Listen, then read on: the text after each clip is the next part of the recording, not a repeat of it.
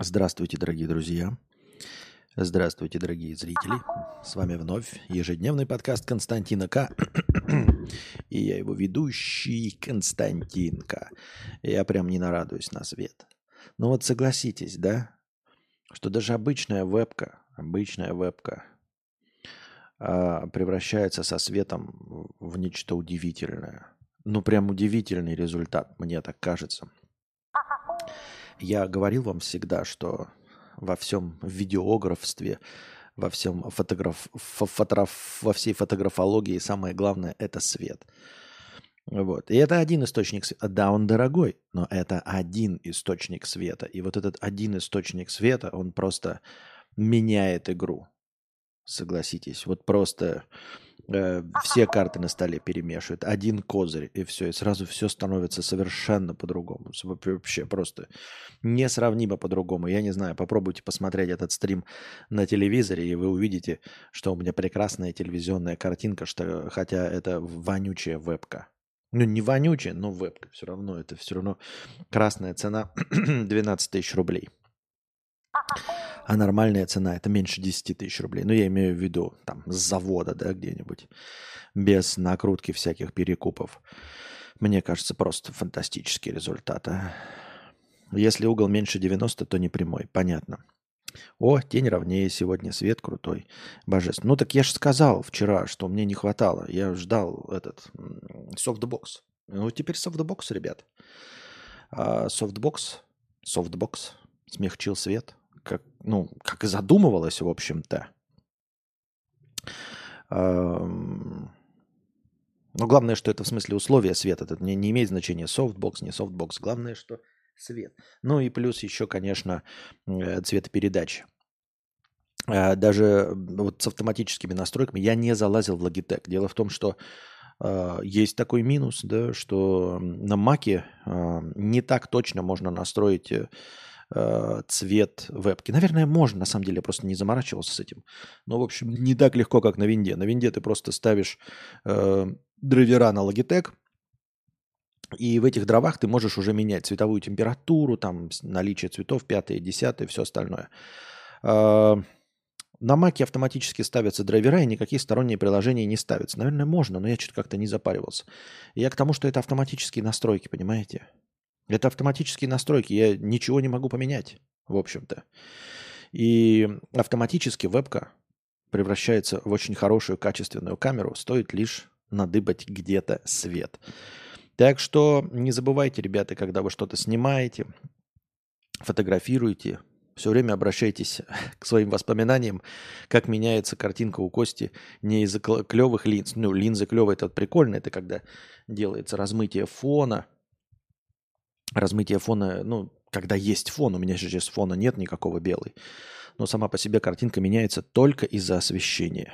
Так что запомните, свет, свет, свет. Озарил мою больную душу. Так я на телеке 50 дюймов и смотрю. Нормально? Ну, несмотря на то, что картинка-то Full HD, но это downscale с 4К. То есть, в принципе, ты должен видеть мои волосинки прыщи вот эти незамазанные. Вот, в общем, наслаждаться всеми.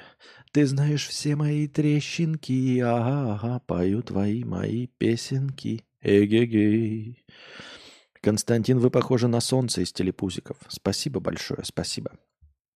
Мы продолжаем отвечать на донуты. На чем же мы остановились? Давно не передавал за проезд. Спасибо, что ты есть. Факатух 50 рублей. Спасибо большое. Червоня 101 рубль с покрытием комиссии. Шалом Константин. Э, во-первых, прошу отменять э, бан в Контаче. Получил бан хаммером за то, что лайкнул коммент под видео с симулятором железнодорожного стрелочника. Явно, товарищ дорогой, ты получил бан не за это. Я даже не помню и не понимаю, о чем ты говоришь, но явно не за это. Во-вторых, нежно целую в лобик, желаю ламповых стримов, счастья, здоровья, всех благ. Во-вторых, чат э, перезапущен был совершенно недавно, поэтому там и банов-то, в общем, нет. Там сидит 100 с чем-то человек, коллег, ну, в хорошем смысле, коллег, а не коллег. В общем, не то чтобы много, поэтому там нет никаких банов. Пожалуйста, заходите. Где он у меня с чата-то? Я уже потерял его. Ну, в чате 194 человека. 4 онлайна. Да-да-да, все последствия бритья. Да нет, это не последствия бритья, это просто прыщавый черт. А, таким вот образом. Дмитрий, 333 рубля. Константин, вместо простыни текста прошу тебя рассказать побольше про жизнь в Сербии. Ты узнал, как получить ВНЖ и гражданство? Я могу купить квартиру и рассчитывать на гражданство? А, как цены на продукты и на услуги? Э, и вообще, что нравится, а что нет? Как я уже говорил, в том месте, где я нахожусь, наш мир не современен. Наш мир не любит ни правды, ничего не любит. В общем, поэтому э, в любом случае это самое лучшее место на Земле. То место, в котором я непосредственно сейчас нахожусь, это самое лучшее место на Земле. Э, с самой лучшей политической ситуацией, самыми лучшими политическими силами, самыми лучшими в мире людьми. А, насчет того, можешь ли ты получить гражданство, купив квартиру, конечно, нет. Ты, наверное, немножечко путаешь не гражданство, а вид на жительство. Вид на жительство – это долгое свободное проживание. Ну, там дается в некоторых странах на год, на три, бывает продлевается. Это называется ВНЖ, вид на жительство. Э, это не виза. Виза – это вот возможность в некоторые страны въехать или тур, ту, туризмировать в стране какое-то время. Вид на жительство дает возможность работать. Или же с приглашением, с оффером на работу дается вот этот ВНЖ, вид на жительство. Во многих странах там э, иногда чуть-чуть э, плавает вот эта э, терминология, естественно, они везде по-разному называются, но это ВНЖ. И вот покупка недвижимости дает тебе право на ВНЖ, на вид на жительство. То есть ты покупаешь эм, какое-то жилье, но нельзя купить просто халупу, формально значащуюся жилым помещением. Тебе нужно в нем проживать потому что, э, возможно, не исключено, и скорее всего в 146% случаев, к тебе парочку раз наведаются и проверят, живешь ли ты на э, купленном пространстве. И только в этом случае тебе дадут ВНЖ. Вот. То есть э, продешевить и купить где-то в деревне, конечно, можно комнату, можно какой-нибудь там заброшенный дом, наверное, не за большие деньги, но это не очень тебе поможет. Ну и вот дается тебе ВНЖ. Поэтому ВНЖ, виду на жительство, если ты живешь, э, по-моему, больше трех лет, э, не нарушаешь закона, не выезжаешь из страны более чем на по-моему, 100, ну, 90 дней, какие-то там вот это все можно почитать в Гугле, тогда после этого ты имеешь право претендовать на гражданство, подавать заявку на гражданство. Ну и там сдавать экзамены, пятое, десятое, все остальное. Но, естественно, на гражданство нигде нельзя получить просто купив. Не, ну, наверное, там Сент-Китс и Невис, какие-то вот эти вот, где можно вложиться в экономику, но там совершенно другие суммы идут от 250 тысяч долларов и все остальное. В том числе и в Сербии тоже нет э, э, такого способа, чтобы купить гражданство. И здесь, походу, по инвестициям нет гражданства. То есть ты не можешь э, залететь с огромными бабками, которые ты украл в какой-нибудь другой стране, и просто вложиться в бизнес и получить гражданство. Нет. Поэтому, наверное, самый такой удобоваримый способ – это действительно купить жилье, но по виду на жительство проживать здесь не менее трех лет, вести себя законопослушно, все хорошо, и потом подавать на гражданство.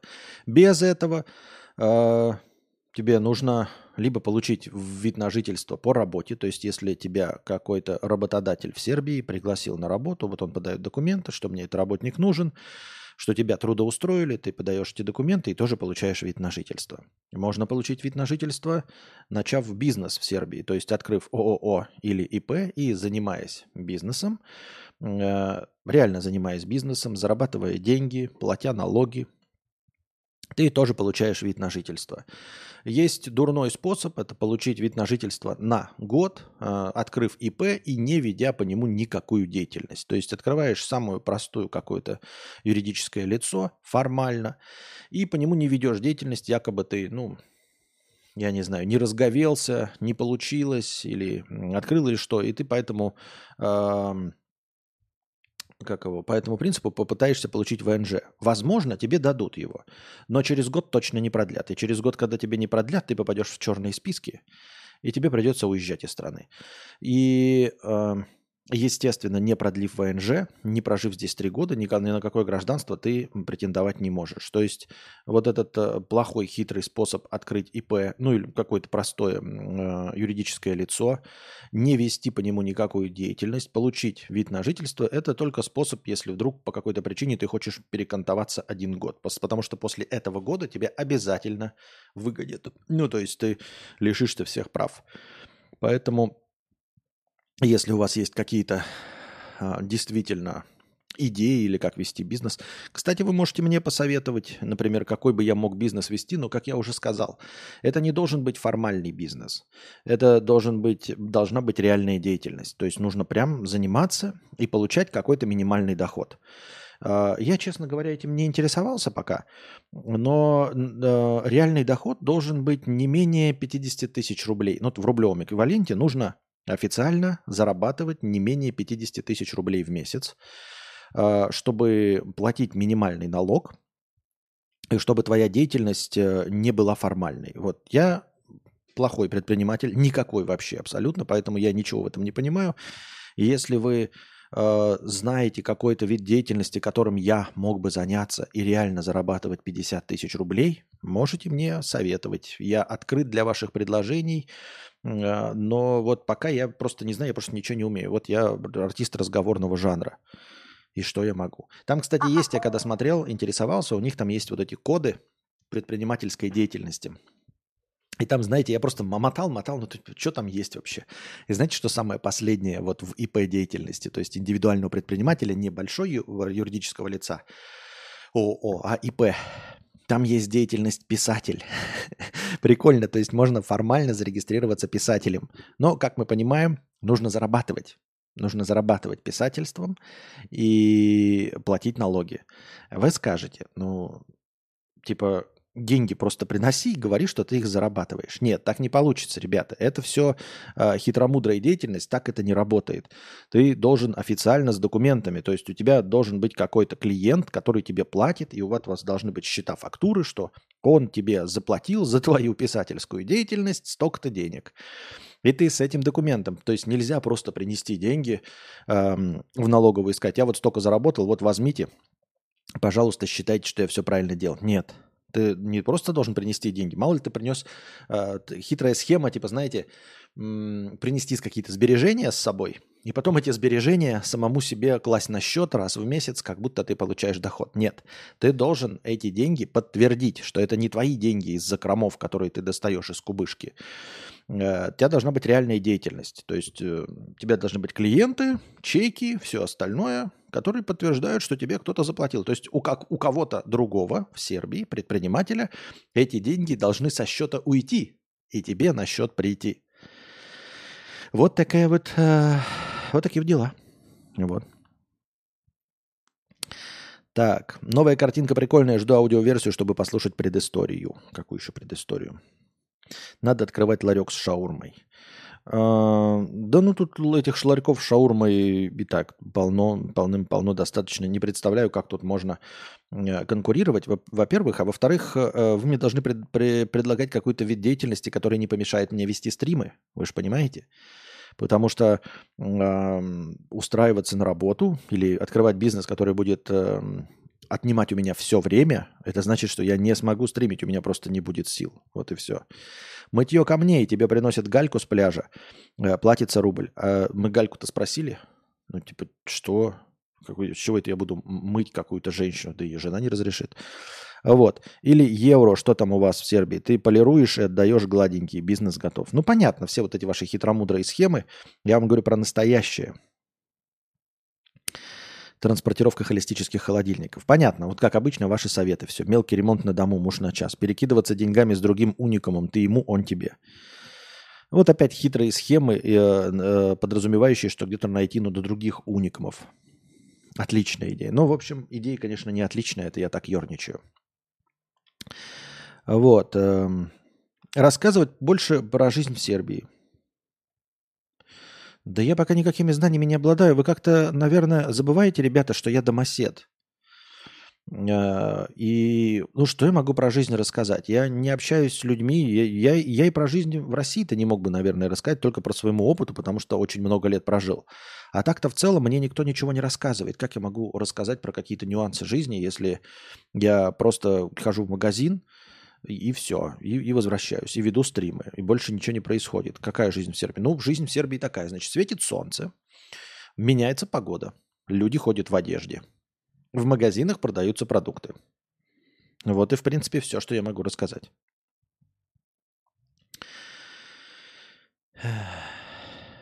Заведи ИП на интернет-торговлю и напиши свой сайт удобный. Там люди донатят и совершают покупку настроения Кости. Гениально же. Интересно. Ну, я еще, понимаете, не консультировался. Вполне возможно, что можно как-то легализоваться в качестве, я не знаю, вот есть ли у них вообще система донатов, понимаете? То есть сейчас я как налогоплательщик резидента Российской Федерации, я получаю донаты, но по, как налогоплательщик Российской Федерации я не плачу налоги с донатов. Как я уже говорил неоднократно, как только введут, я буду все честно платить, но вот эти добровольные пожертвования, они остаются добровольными пожертвованиями, пока это никто никак не регулирует, ничего не происходит. Рекламой, как вы видите, я не занимаюсь. У меня нет никакой абсолютно рекламы, поэтому с меня все взятки гладкие. Только добровольные пожертвования. Но, говорю, надо мне просто консультироваться с какими-то специалистами здесь. Если у специалистов я узнаю, что здесь можно добровольные пожертвования как-то э, э, легализовать, то я становлюсь резидентом Республики Сербия. И здесь, конечно, отдавая изрядную часть своих донатов, но тем не менее Эм, э, вот. Ты уже не резидент, ты больше 186 дней в году не, не в РФ живешь. А нет, э, жопа попа, нет, я нигде не присутствую 186 дней. А, не этим определяется, не моим выездом, а моим присутствием где-то 186 дней. А я нигде не нахожусь 186 дней. Напоминаю тебе, что я занимался всю свою жизнь в Вьетнаме визаранами. Я нигде не был дольше 30 дней. По всем печатям, по всему я нигде не был дольше 30 дней. А чтобы стать резидентом другой страны, я должен в другой стране находиться 186 дней. Понимаешь, ты сейчас скажешь, нет, надо находиться не в России. Нет, смотри. Допустим, если бы я уехал из России, да, Месяц жил во Вьетнаме, месяц в Казахстане, месяц в Монголии, месяц в Китае, месяц в Японии, месяц в Сербии, месяц в Париже, месяц в Америке. Метод. Перестал ли бы я быть резидентом э, э, Российской Федерации? Не перестал. Потому что я уехал, но я нигде не находился 186. Я должен стать резидентом другой страны. Нельзя перестать быть резидентом одной страны, просто выехав из нее. Нужно куда-то приехать. А я никуда не приехал. Я нигде не был 186 дней. И сейчас здесь я тоже не нахожусь 186 дней. У меня не идет счетчик, понимаешь, о чем я? То есть для того, чтобы стать резидентом другой страны, нужно в этой стране находиться. В одной. И, и находиться безвылазно. А я турист. Я, э, если ты не понял, 12 раз, ну меньше на самом деле, да, ну условно, 12 раз э, приезжал во Вьетнам. Я вот 12 раз приезжал во Вьетнам. За этот год вот такой я дурной турист. 12 раз переезжал во Вьетнам. И это не формальность, это не отмазка, это так по закону, понимаешь? Я бы, может быть, и хотел бы что-нибудь придумать и там начать, но у меня нет ВНЖ другой страны. Я нигде не зарабатываю, кроме как в России, поэтому я остаюсь резидентом Российской Федерации. Мне недостаточно выехать из страны, ничего подобного. Мне нужно куда-то въехать. А я был 12 раз во Вьетнаме, один раз я был в Казахстане, и вот уже сколько, 4 раза э, в Сербии был. И нигде я не был дольше 30 дней. Ну, во Вьетнаме я был там пару раз по 90 дней. Хова, ты не спрашивал у Хавана, он получил гражданство? Если да, то как? А, ну, ты можешь зайти Эм, как его, на стрим к Юрию Хованскому и у него спросить. И есть подозрение, что мне его способ не поможет. Ну, потому что я как минимум нахожусь не в Мексике, да? А он гражданин Мексики, если я правильно понимаю. Мексики или какой там Венесуэлы, что там? Тувалту или как Вануату. Я уж не помню. Но в любом случае ни в Вануату, ни в Мексике, ни в какой-то другой стране я не был. Не понимаю, как мне может помочь э, способ Юры Хованского. Что угодно он мне может рассказать. Я не был в Вануату и в Вануату не полечу. И у меня нет денег на Вануату. О чем речь вообще? Хаван хату получил в Сербии за это и получил гражданство. Что вы, мать вашу, такое несете, дорогие друзья? Что один говорит мне спросить у Юры, что второй несет бред? Егор, какой бред ты несешь? Он гражданин Вануату. Причем здесь хата в Сербии? Я не знаю, купил он хату в Сербии, не купил он хату в Сербии, но он гражданин Вануату. Причем тут Сербия? Алеши, давайте, блин, ну врубайтесь. Врубайтесь, давайте в разговор. Алло. О чем вы говорите? Он гражданин Вануату. Ну какой там страны какой-то вот э, латиноамериканской? Я тут при чем? Не понимаю. При чем здесь его хата в Сербии? Может, у него и есть хата в Сербии. Но гражданин-то он Вануату. Причем здесь это вообще? Что он в этом понимает? Что он об этом знает?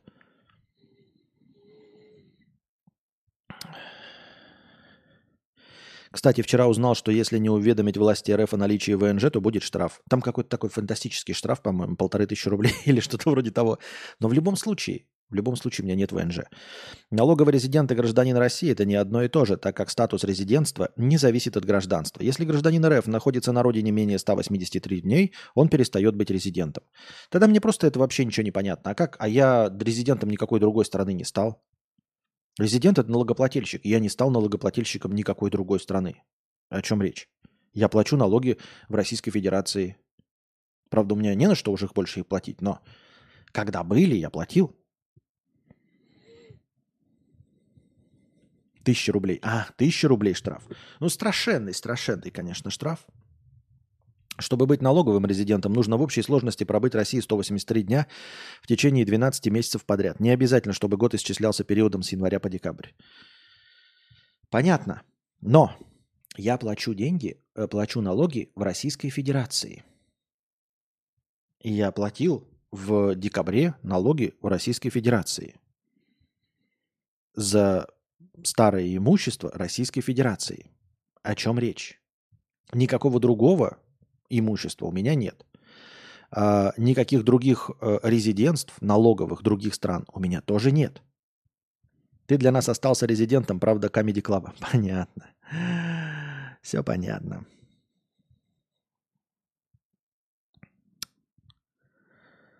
Так, так, так, так, так.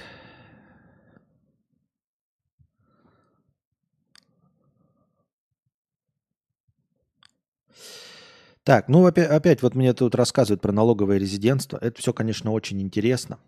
Очень интересно. Будете этим заниматься, когда поедете, будете мне рассказывать, э, как э, лишиться налогового резидентства одной страны и не приобрести налоговое резидентство другое. Будете еще рассказывать, как можно лишиться гражданства одной страны, не приобретя никакого другого. Посмотрим. По бумажкам это все, конечно, очень интересно. Если у тебя бизнес в РФ, и ты больше 183 дней живешь за рубежом, и ты будешь оставаться резидентом, так как будешь платить налоги. Это обычно гемор, если ты уехал и работаешь на дядю. Дяде неудобно за тебя платить, если ты не резидент. А Костю это не касается, так что забей. Да я вообще не понимаю какие-то разговоры вот про 183 дня. Я не понимаю. Вы говорите мне, что Российская Федерация мне сейчас что, э, напишет письмо такое, о, ты не наш резидент, не плати налоги? Вы так хотите сказать? Спорим, они мне так не сделают? Спорим, они такие, слушай, мы тебе тут начислили налоги старые, да? Ты, пожалуй, их не плати. Ты же больше 183 дней не был в стране. Ты же не стал налоговым резидентом другой страны? Нет, не стал. А, ну ничего, тогда не будь никаким налоговым резидентом. Так мы с тебя получали денег, но раз уж ты 183 дня здесь не, не, не бываешь, нигде не стал налоговым резидентом, то мы тебя освобождаем. Так, по-вашему, это работает? Если так, то будет, было бы неплохо, было, было бы неплохо. Так. Кстати, гражданство РФ тяжело лишиться. Из-за этого многие мигранты в Японии не могут получить гражданство.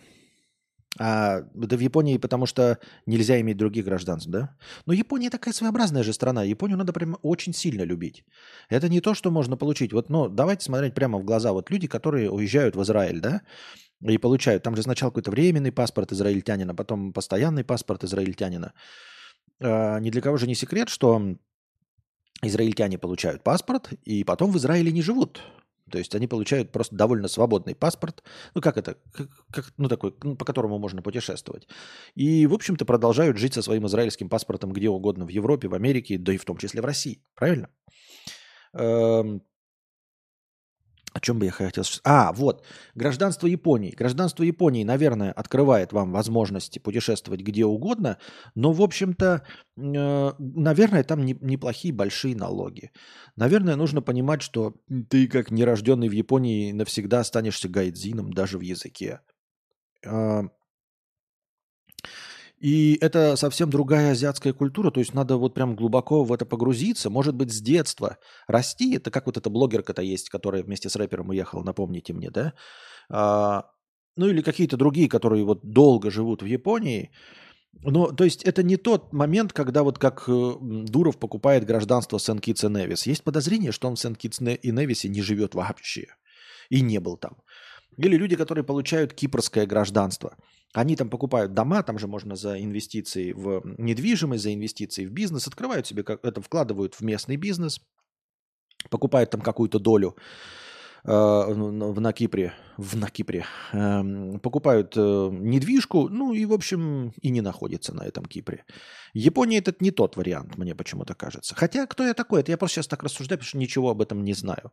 Мне кажется, да, когда ты получаешь второе гражданство для того, чтобы получить свободу большую, то Япония это не тот вариант, э, при котором легко получить гражданство другой страны. То есть, если ты японское гражданство получаешь, то, наверное, для того, чтобы жить в Японии и пользоваться благами Японии по большой любви. Вот. Гражданство Сен-Китс и Невис не получают по большой любви к Сен-Китс и Невису. Без обид Сен-Китс и Невис. Костику надо пройти Гиюр и уехать в Израиль. Кудрин так сделал. Понятно, понятно.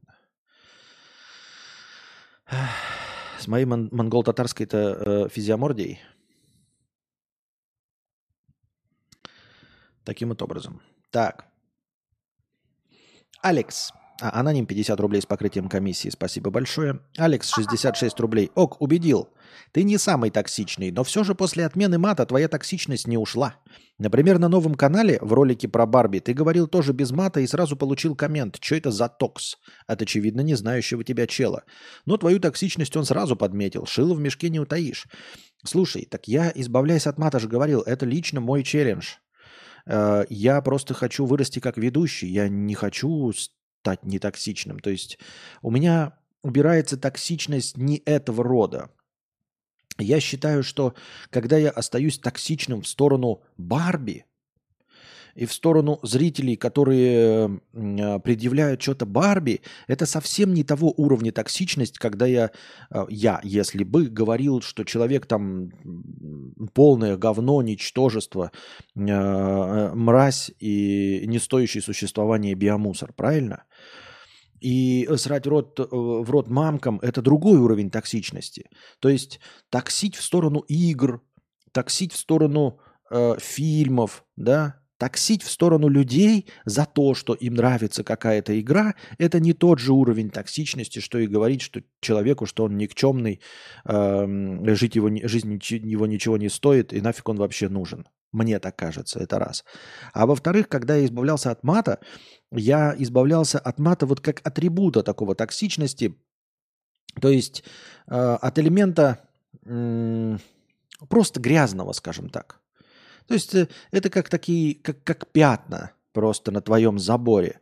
Ты, если лишишься этих пятен говна, это не значит, что твой забор станет э, новеньким, крашеным. Ничего подобного. Ты просто перестанешь бросаться говном на забор, и все. Только говна у тебя не будет на заборе. И вот я пытаюсь избавиться от говна на заборе, но забор остался таким же старым, поношенным, обшарпанным, Никаким не новым, никаким клевым. Просто говна перестало на нем быть поменьше. Поменьше. Стараемся, работаем над этим. Поэтому я не очень понимаю. А, это второй донат, Алекс. Константин, я ж про токсичность на самом деле не осуждаю. Твоя токсичность это то, из-за чего мы как раз э, ты и привлек добрую половину зрителей, включая меня. Жаль, что ты решил бороться с основной своей фишкой. Ты типа как Человек-паук, который зашил себе отверстие в руках, где паутина. Я еще раз говорю, я не избавляюсь от токсичности. Естественно, в интернете как раз ну, мы здесь все и сидим, чтобы потоксить, понимаешь?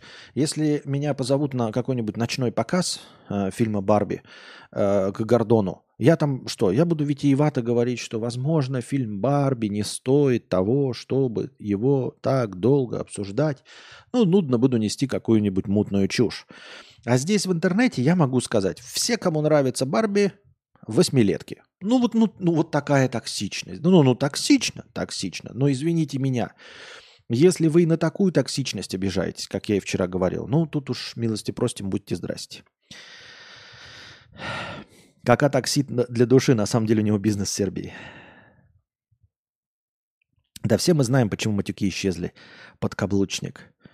Да? Думаете, Анастасия, есть какое-то дело до моих матов? Пройти Гиюр не так легко, как кажется, как Dark Souls примерно Костя не зайдет. Ща за доначу. Любитель пончиков. Понятно. А что, у меня настроение уже кончается? А, настроение уже кончается. Аноним 100 рублей с покрытием комиссии. Костя, спасибо за развернутый ответ на мой вчерашний донат про пользу обществу. Сегодня хотела затронуть такую тему, как имена. Я родом из Грузии, но выросла в русскоязычной среде. Мне кажется очень интересным то, как идентичные имена, а точнее их краткие формы, звучат в разных языках. Например, вот три довольно популярных имени в русском и грузинском языках. Константин, Анастасия, Екатерина. Но их краткие формы заметно различаются. Смотри, Костя – это Коста или Коте. Настя – это Тасо или Анна. Катя – это Эка. Забавно, любопытно. А что ты думаешь? Ну, это же довольно распространенное явление. Да? Напоминаем, а, а, начиная с того, что и просто, наверное, языки, а, не то чтобы языки, а Грузия же тоже православная страна. Поэтому имена, которые присутствуют у каких-то святых, они звучат одинаково, одинаково правильно? Поэтому Анастасия, по-грузински звучит Анастасия, и у нас Анастасия. А, например, где-нибудь в Америке она звучит как Анастейша. Точности так же, как у нас, например, Яков, и в ближайших, э, наверное, странах тоже Яков, а в Англии, в Англии уже превращается в Джейкоба. То есть даже официально большая э, форма, взрослая форма языка уже звучит по-другому. Не говоря уже о этих эм,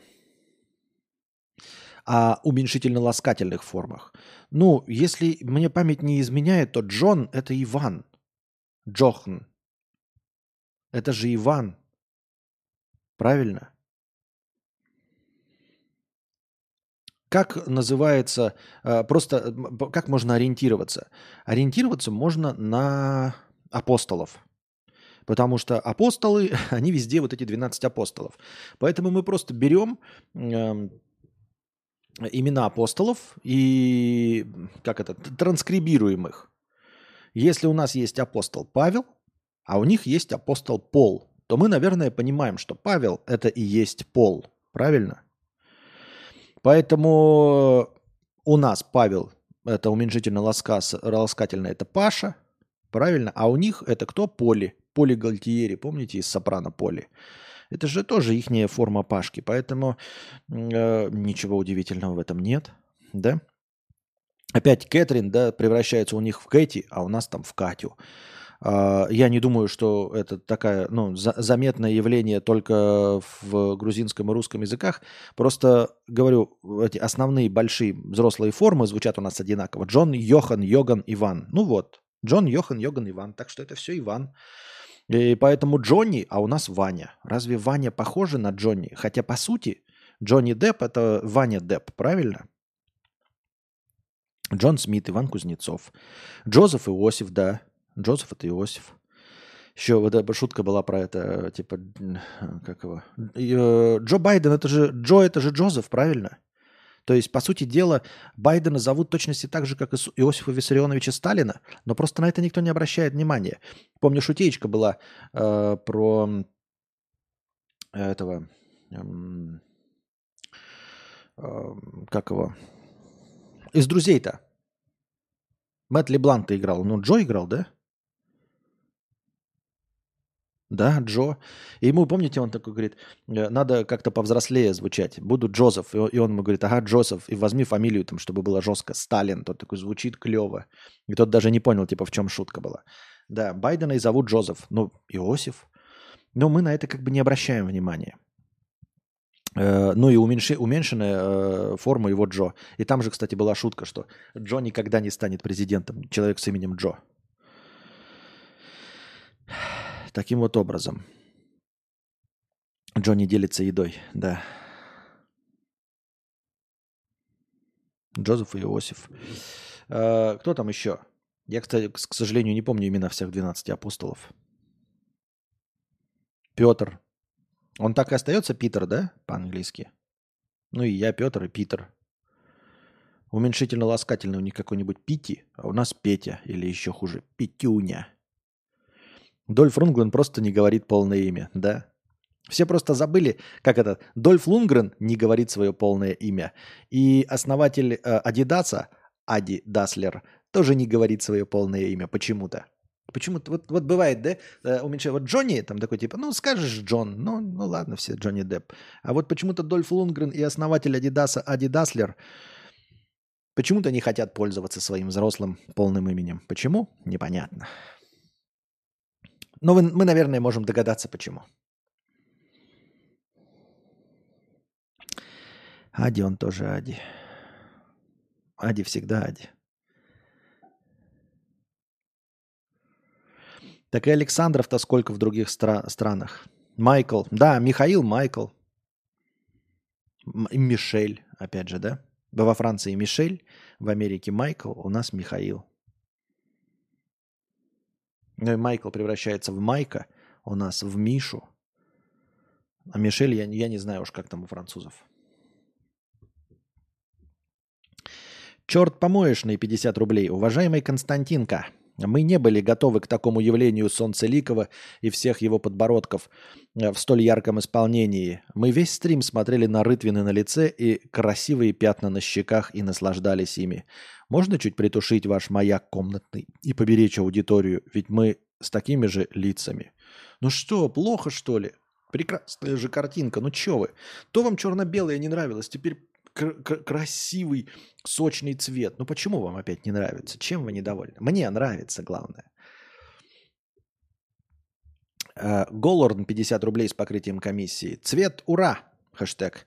Красивая картинка с красивым Костей. Я уверен, мои 200 рублей зарешали. Спасибо тебе за качество. Спасибо. Сергей, Серж, Серхио. А, еще же это...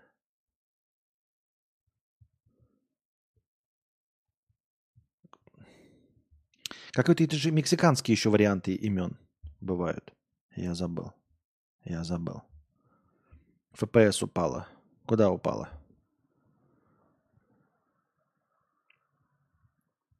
Ядерный кадавр.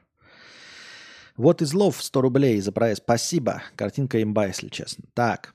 Аноним 50 рублей. Пора завершать эту агонию. Подкастер же просто пустое место.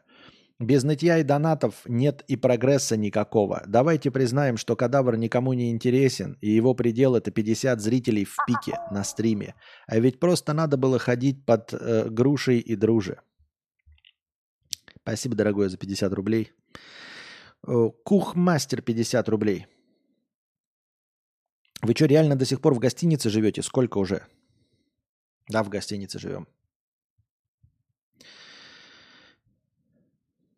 Мексиканский Ваня Хуан, да, Хуан. Но у них вот, например, э, э, ну, обращали внимание, и знаете же, об этом неоднократно в фильмах говорили, там, и упоминают о том, что э, у них очень популярное имя Иисус. А у нас вот как-то имя Иисус вообще не используется. У нас никого, если ты назовешь своего ребенка Иисусом, ну, Хесус – это же Иисус, правильно?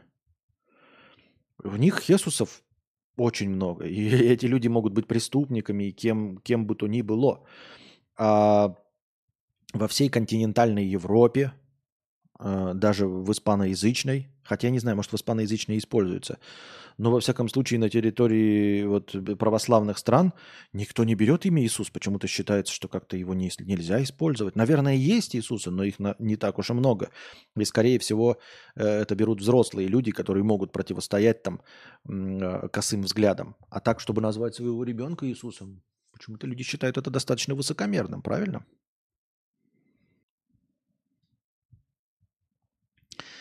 Так. Аноним 8452. Иван, Хуан, Ян, Джон, Жан. Жан же еще во Франции, да. Жан Клод Ван Дам. Аноним. Скажу и я, хоть и поздно, не скрывай, пожалуйста, стримы. Я хоть и не всегда в онлайне смотрю, а иногда и забрасываю тебя надолго, но по возвращении смотрю все в записи по порядку, в телеге не слушаю, так как видеоряд тоже важен. Так, так лучше воспринимается. Доначу редко, но пару простыней было. Спасибо. Мы работаем над этим. Ну, Хесуса и не Хесус зовут. Он Алексей, по-моему. А вот Алексей на английском Алекс. Тоже имя популярное. Алекс это Александр. Алекс это Александр, а не Алексей. Автор 50 рублей. Maybe фотоателье или, например, фотосессии вести. Но это, конечно, не оставит времени для стримов. Фотосессии вести – это же общение с людьми. Все, вся работа фото фотографов, дизайнеров – это все э, завязано на общении с людьми. А я похож на человека, который может нормально общаться с людьми. Я же помоечный токсичный черт. О чем ты? Э, по скриптам поздравляю с первым прогревом Гоев на шекеле. Дико угорел, когда быдло начало бомбить из-за удаленных стримов. Ну, чисто Мендельсон. Постеронист не по годам. Спасибо, спасибо, дорогой. Кухмастер. А, а ты вот типа фотограф. Тебе не кажется, что света на лице дофига? Кринж. Нет. С чего ты взял, что света на лице дофига? По какому принципу ты света на лице дофига решил? Э-э, возьми пипетку. Я имею в виду инструмент пипетки и проверь. Э, можешь взять этот, э, можешь взять, сделать скриншот и посмотреть гистограмму. И ты увидишь, что нет э, пересветов. Ну, пересвет, может быть, конечно, вот это посчитается, но навряд ли. Э, но в целом нет пересвета. Это главный критерий. Пересвета нет. Лицо достаточно светлое. Я просто надеюсь, что усредненно на мониторах и телевизорах я выгляжу вообще отлично. Прям супер отлично. Именно на телевизорах. Вот, потому что, ну, в общем-то, а для чего вообще смотреть мою картинку? Если ты смотришь на компе, то ты, скорее всего, меня свернул и слушаешь. А если смотришь мою картинку, то, наверное, смотришь на каком-то большом хорошем мониторе или телевизоре. И там это будет выглядеть лучше. Не, оно и сейчас выглядит прекрасно. Я смотрю на своем мониторе. И опять же, да, как мне ориентироваться? У меня хороший маковский монитор. Я не хвастаюсь. Просто мне сложно ориентироваться на твой. Может, у тебя очень плохой монитор. Я вижу, что у меня пересветов нет. Здесь вот этого, видишь, никакого блеска нет, света немного. У меня абсолютно ровное лицо. Опять же, не забывай, что это вебка. То есть она иногда, вот сейчас вот я вот, да, прикрыл, но нормально. Вот если оно ровно, убираю руку, и видите, становится светлее картинка. Потому что она оценивает освещение по всему кадру. Вот смотрите, вот как, как работает вебка и почему этим управлять нельзя. А, если бы стояла зеркалка, то всегда было бы одно освещение. Смотрите, я сейчас добавляю руку сюда. И видите, идет переоценка света. Я добавил руку, она посчиталась по среднему э, количеству света, картинка показалась компьютеру слишком светлой, и он понизил. А, что он тут понизил, скорее всего? Скорее всего, дырку прикрыл. Вот, дырку прикрыл, и, видите, лицо сразу стало темнее. Вот.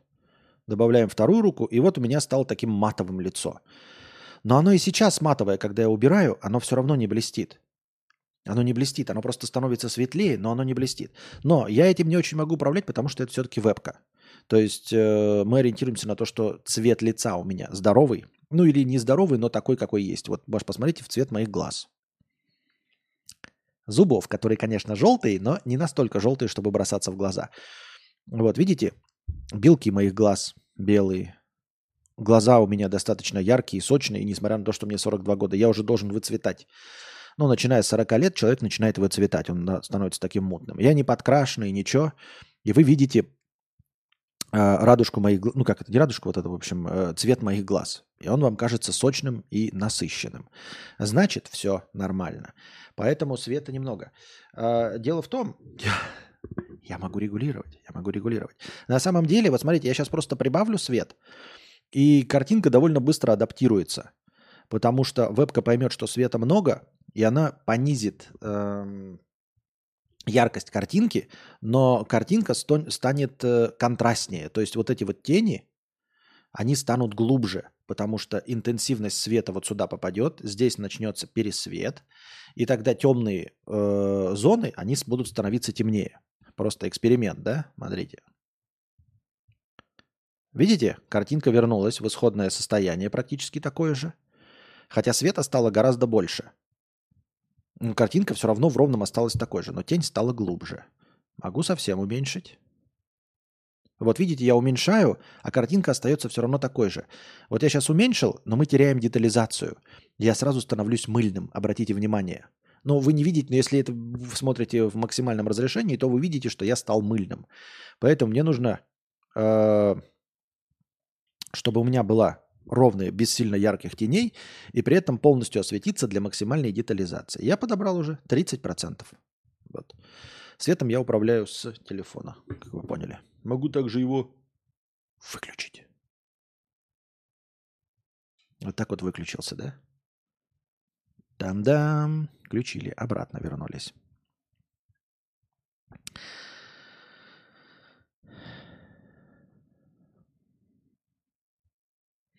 А вот вампира Дракула Влад Владимир, а не Владислав. Владимир у нас... Владимир – это русское имя. Владимир – это именно славянское имя.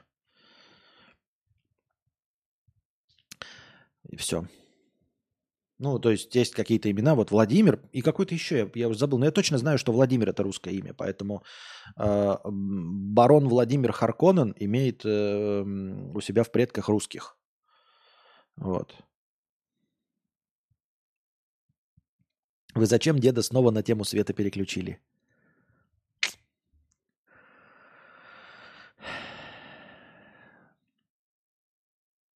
Скуф, ты заманал разглагольствовать про гражданство, донаты читай. А ты чё, пес недовольный? Мне человек сказал, что он заманал мне кидать просто, не хочет э, услышать про Сербию. Все, что я знал, я рассказал. Больше я ничего не знаю. Я отвечал на донат. Ты, пес шелудивый.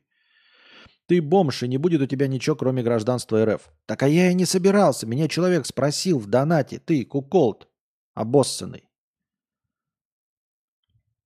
Капуста ты квашеная. Меня спросил в донате. Я отвечал на донат. У меня не будет какого никакого гражданства, конечно. Ты что ты несешь? Шарик. Полиграф Полиграфич. Константин, ты всегда сальный. Да никакой я не сальный, иди ты в очко. Любитель пончиков, 350, 35 долларов. Спасибо большое с покрытием комиссии.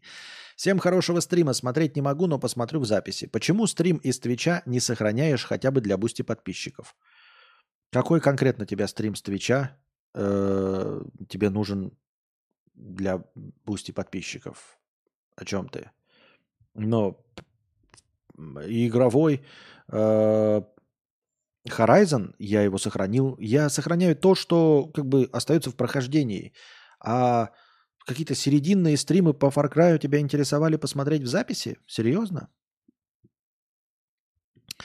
Приятный визуал, минимализм. Осталось белую футболку и будешь как дизайнер Apple, как там. Так у меня есть белые футболки. Я специально красную одел, чтобы э, сегодня была насыщенная такая картинка.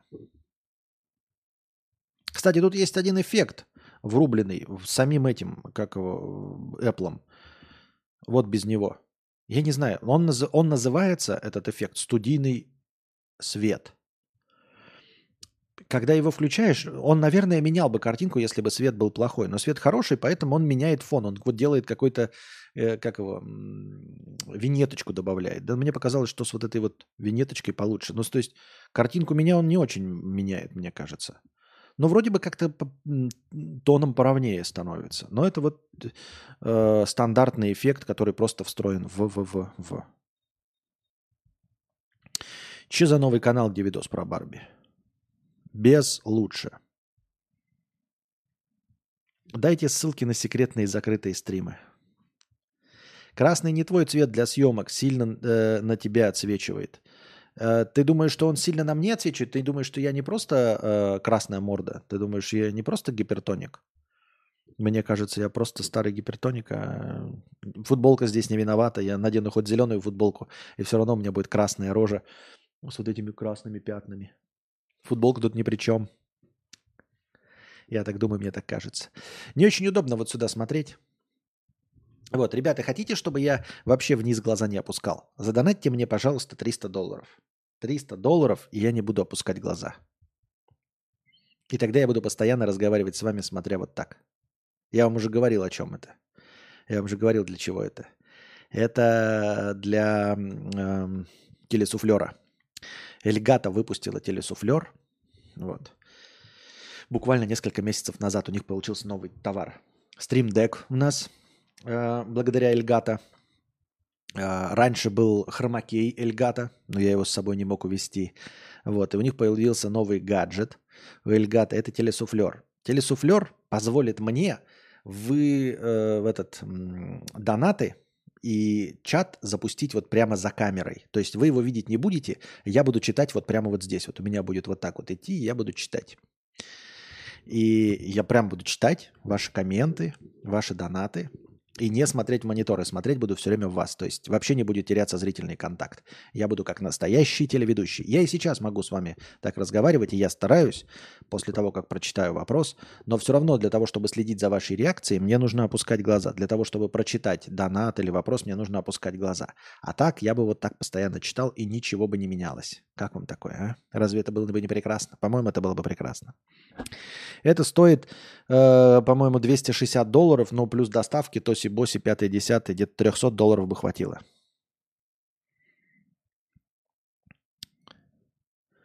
Самый лучший был это, когда Костя был под углом 45 градусов, интимная обстановка была. Чего за 45 градусов? Что? Что это, монитор? Нет, это, ну, он монитор, он вот так находится – здесь вот так вот находится вот под таким углом зеркало, и оно отражается.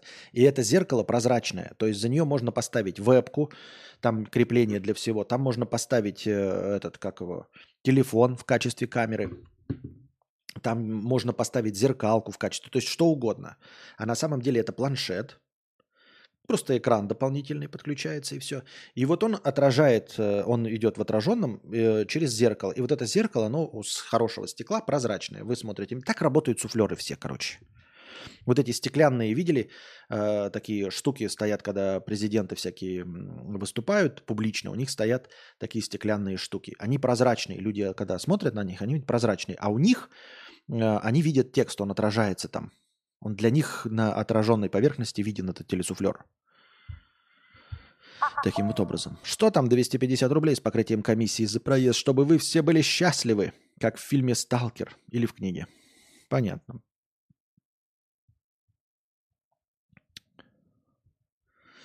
Не дай бог, чтобы Константин смотрел сквозь меня. Не донатьте на суфлер, пожалуйста. Почему сквозь тебя? Я смотрел бы тебе в глаза. Понимаешь, вот я сейчас тебе смотрю в глаза. Вот на, если бы я смотрел тебе сквозь глаза, это было бы другое.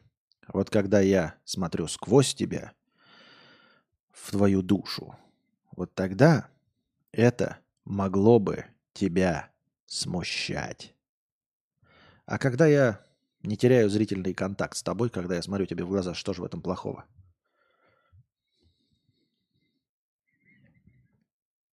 Еще глаза пошире открой, и тогда все штанишки э, поменяем после такого стрима. Крепота будет, нет, Тед Банди стайл. Еще раз. Я же смотрю вам в глаза. Это нормальный зрительный контакт в любом виду. Нет, вы просто при... отвыкли, потому что на Ютубе на вас никто не смотрит. Особенно стримеры на вас никогда не смотрят. Они всегда смотрят в чат. Вы просто от этого отвыкли. И все.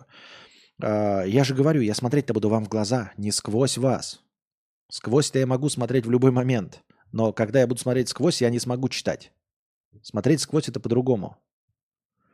Вот тогда немножко, да, наступает какая-то эра небольшого безумия.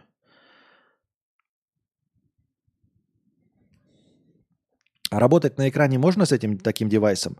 Если у меня уроки по программам, и я скринкасты пишу, непонятно пока, как это работает. Что? А работать на экране можно с таким девайсом, если у меня уроки... Ничего не понимаю. Не понял вопрос. Что ты имеешь? Они придуманы специально для того, чтобы... Э, ну, во-первых, ты можешь отвечать на экзамен, да, на какой-то. То есть ты сидишь, смотришь преподавателя, ага, э, на, на уроке сидишь, а на самом деле э, ролики на Ютубе смотришь, и при этом зрительный контакт не теряется. Ты такой, да, да, да. Угу. А сам ролики на Ютубе смотришь насквозь. Во-вторых, тебя спрашивает преподаватель, что, какая формула? А ты вместо того, чтобы искать, ты же двигаешь, но ты осторожненько, тихо мышкой двигаешь, такой, оп, открыл формулу.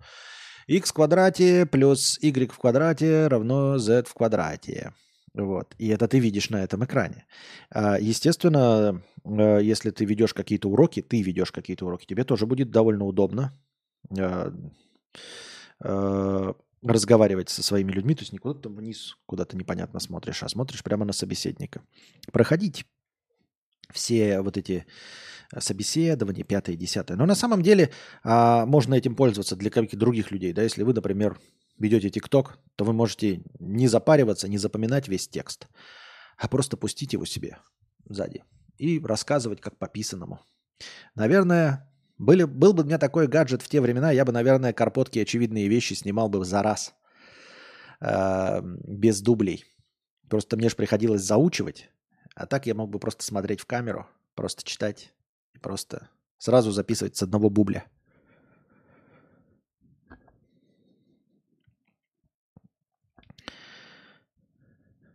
Ты еще чуть-чуть из-под лобья смотри в камеру, будет как в фильмах Кубрика «Безумный взгляд». Ну, это будет как этот, как и «Оно», да? Это, это будет не... Когда будешь из-под лобья смотреть с расфокусированным взглядом, это будет... А бобус? А бобус? Что?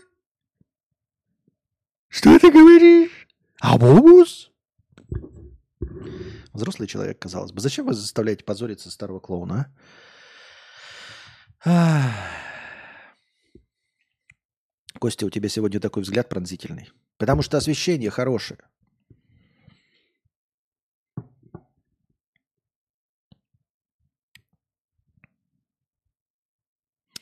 Ну вот я пишу урок, как пользоваться программой, дизайн, например, рисую. Мне не будет ничего мешать. Нет, оно, он маленький экран, он только для текста. Он, нет, ты на нем не сможешь рисовать. То есть тебе надо все равно будет рисовать. И это, это подсказчик, это телесуфлер, подсказчик по тексту. Понимаешь, вот если чаты, да, они будут два чата вот идут, э, это там 9-дюймовый, по-моему, такой экран, 9 дюймов. Ну смотри, вот тебе планшет 10, это 9 дюймов. Сравни со своим планшетом там на 10 дюймов. И вот, вот такой будет экран. Не делай так больше, пожалуйста. У меня глаза начинают слезиться, когда смотрю продолжительное время кому-то другому в глаза. Э, буду смотреть стрим и непроизвольно плакать. Вот она, безысходность на стриме. Да. Такие вот дела. Все еще считаю, что читать мысли – отстойная способность. Мысли же работают не как в комиксах, просто облачко с текстом. Попробуй разбери в той каше нужную тебе мысль, а если способность не отключается? Слушай, э, вот ты пишешь э, фуфел, мы говорим про суперспособность. Я тебе сказал, какая это будет суперспособность. Не будет там никакой каши. Ты сам себе придумал, что это каша. Давай тогда напиши мне любую свою суперспособность, а я э, с твоим же душным, вот ну, с твоей же душной манерой напишу, почему твоя суперспособность полнейшее говно. Потому что ты скучный, душный пятикопеечник. Ой, читать мысли – это не очень суперспособность, ведь это же будет каша. Не будет каша. Я тебе сказал, что э, я буду читать мысли так, как я себе это представляю. Пусть это будут облачка текста. Потому что это суперспособность. Что ты со своими, со своими представлениями о моей суперспособности тут мне пришел и рассказываешь, какая будет у меня суперспособность? Ты кто такой? Давай предложи мне любую другую суперспособность. Вот скажи, я специально вот подожду, Ибрагим, без, это, без шуток.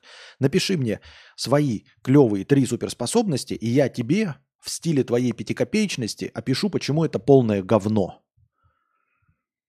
Потому что все суперспособности, они только вот когда в идеале, то есть я себе придумал, что вот оно вот так. Я читаю мысли, четко понимаю, э, что человек хотел сказать, выделяю самое важное, не из каши, не парюсь. У тебя в голове тоже каша. Но ты же как-то умудряешься справиться со своими мыслями. Вот точности так же ты будешь справляться и с чужими мыслями. Э, в этом первичном супе разбираться. А ты включаешь 5 копеек. Вот ты сейчас скажешь, хочу перемещаться как флэш, и я включу свою тупорылую пятикопеечность, как у тебя, извиняюсь, и скажу, ну, вообще-то бегать со скоростью света нельзя, потому что для того, чтобы эту скорость набрать, нужно бесконечное количество энергии. А где ты возьмешь такое количество энергии? Во-вторых, соприкасаясь со всем в мире, ты будешь передавать бесконечный импульс, то есть будешь разрушать все, что вокруг вокруг тебя происходит. Поэтому суперспособность быстро передвигаться как флеш – это шляпа. А еще у тебя будет сгорать кожа, и твое тело будет распадаться на атомы. Ну что за бред? Мы же понимаем, что это все условность. Ты скажешь, я хочу суперспособность перемещаться во времени, и я начну душно, душнить. Ой, и куда ты будешь перемещаться во времени? Нужно же не просто перемещаться во времени, а еще перемещаться в пространстве. Потому что если ты просто переместишься во времени, то в это время вся наша Солнечная система относительно начала координат нашей Вселенной переместится за многие миллионы километров, и ты окажешься в вакууме. Причем окажешься абсолютно голым. А ты же не сказал, что ты будешь перемещаться с одеждой во времени. Значит, ты переместишься останешься голым и в открытом космосе, и без кислорода сразу умрешь. Ну, что за бред? Ну, мы говорим о суперспособностях или о твоей душ... духоте? Правильно? Любая суперспособность – это духота конченая. Если вот так это смотреть.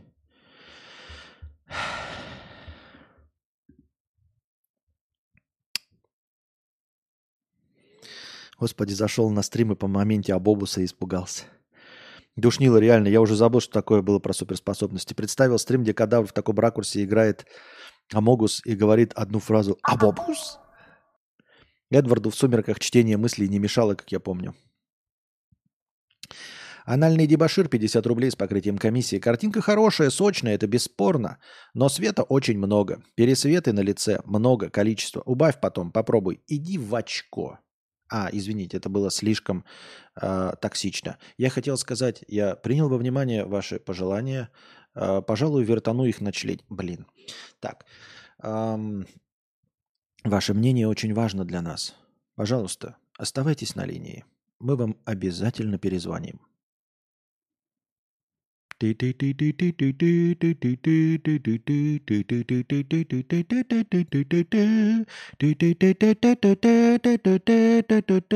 Оператор ответит вам через 13 минут.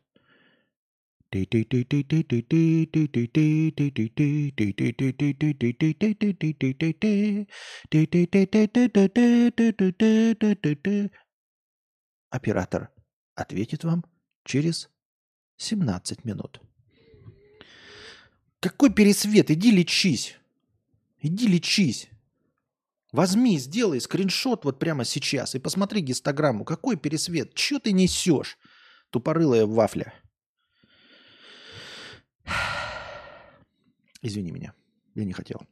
Ты же понимаешь, что я не со зла.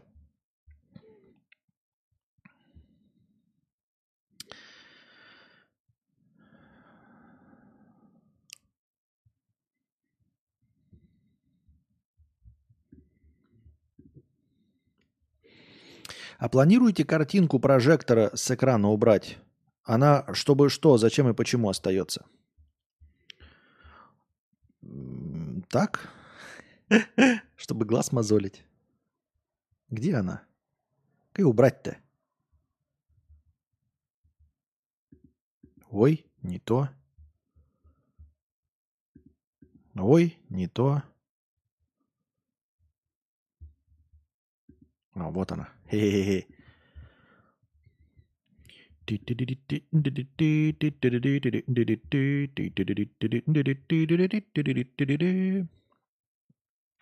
Назови сумму, за которую ты с камерой сходишь в гости к Юре.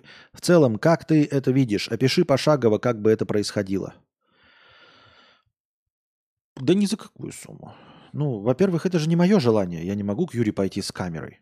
Он же не хочет, чтобы я там что-то снимал или что-то. Почему ты меня спрашиваешь? Это же не мое желание. Если бы это зависело от меня, то всего каких-нибудь 500 тысяч рублей, и я бы легко и просто сходил. Едем на пару дней в Косово из Македонии. Что стоит посмотреть? Понятия не имею. Я не путешественник, не турист, не знаю. Костя, я недавно узнал, что для срамной области и для лица лучше использовать разные станки. Мол, все бактерии с гениталией переносишь на лицо. Это правда? И сам используешь разные станки? Э, я просто э, не знаю насчет этого, да, но есть у меня подозрение, что если ты будешь мудя тщательно мыть антибактериальным мылом, и харю будешь тоже тщательно мыть, то никакие бактерии с одного места на другой не перенесутся, если ты эти бактерии убил. Вот. Это как, э, знаешь, как тебе сказать, вот ты этими же самыми руками своими, например, моешь унитаз, но ты же потом, э, помыв унитаз, руки вымыл с дихлофосом, с э, доместосом, например, да, или с каким-то тщательно вымыл с мылом, и потом кушаешь этими руками. Ничего же не происходит, правильно? Помыл руки. Ну и поэтому, если ты свои причинные места будешь тоже тщательно мыть, то, в общем-то, никакие бактерии никуда не перенесутся. Костя, как ты думаешь, на языке жестов есть абсолютно все слова? Нигде нет абсолютно всех слов. В каком-то языке есть слова, которых нет в других языках. Естественно, что в языке жестов тоже э, нет всех слов. И они не нужны. Нужны понятия. Константина, давай ты будешь каждый раз стримить в разных париках. Точно тогда привлечем новых подписчиков. Инфосотка. Ваше мнение очень важно для нас. Спасибо, что рассказали. Мы обязательно примем его во внимание. Я записался его в книжечку себе. Анальный дебашир, ты не обижайся. Я так это сгоряча, но не хотел тебя обидеть. Это же музыка из мультика «Незнайка на Луне», и я не помню, что это за известная мелодия из классики. Что делать? Это Эдвард Крик, по-моему, в «Пещере горного короля».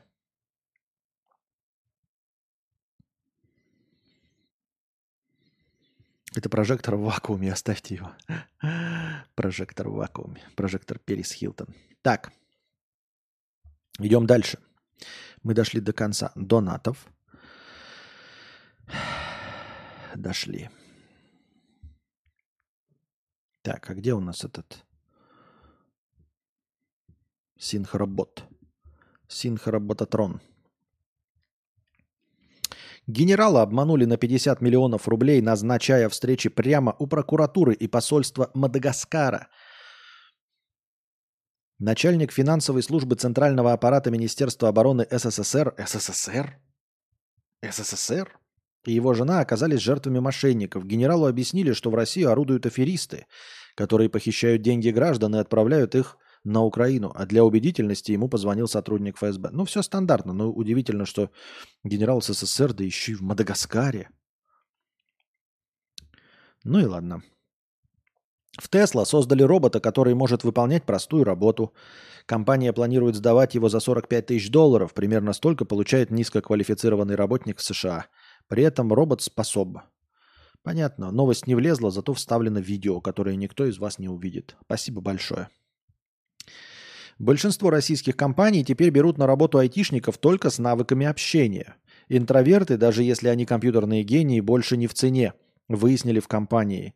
Работодатели считают, что личностные качества и потенциал для развития предпочтительнее, чем опыт в IT. Но вот это, конечно, плохо. Это вообще дичь тупорылая совершенно. Единственное, для чего стоило идти в IT, это вообще, по сути, если ты понимаешь в математике, там, в логике, это для того, чтобы воспользоваться своими знаниями и приобрести профессию без необходимости общения. А тут вы говорите, что... А как называются вот эти скиллы? Там что-то софт-скиллы какие-то, хард-скиллы.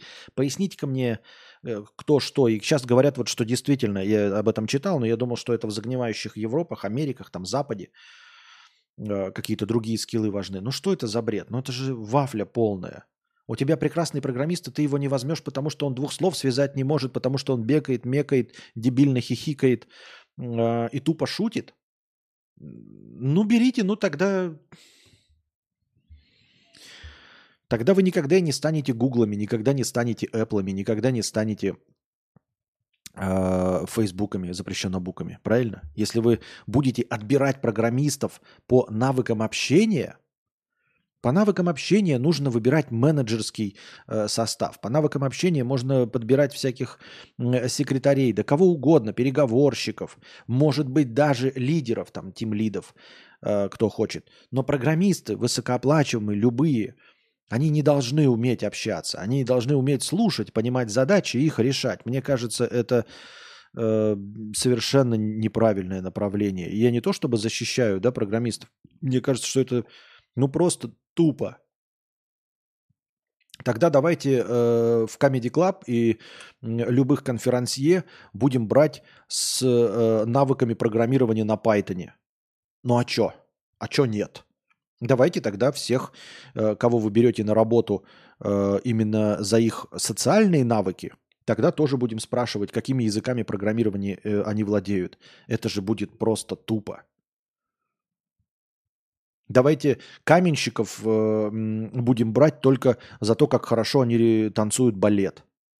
Или как хорошо они попадают в ноты, э, напевая песни. Идиотизм полнейший, мне так кажется. Я потому не пошла в программирование, что решила, что не хочу тупить постоянно в код, а хочу чего-то творческого и общительного. Работаю в СШП. Да, отбирают по навыкам общения. Почему? Ищут как можно менее конфликтных. Ну и вот те, кто отбирает по навыкам общения, это кто? Это Google отбирает по навыкам общения. Это те, кто э, переворачивают представление о новых технологиях. Это вот с, программисты с навыками общения придумывают Apple Vision Pro. Это программисты с навыками общения э, основали запрещенно бук. И весь самый новый функционал и самые э, новые передовые информационные технологии, их все придумывают, наверное, программисты с навыками общения.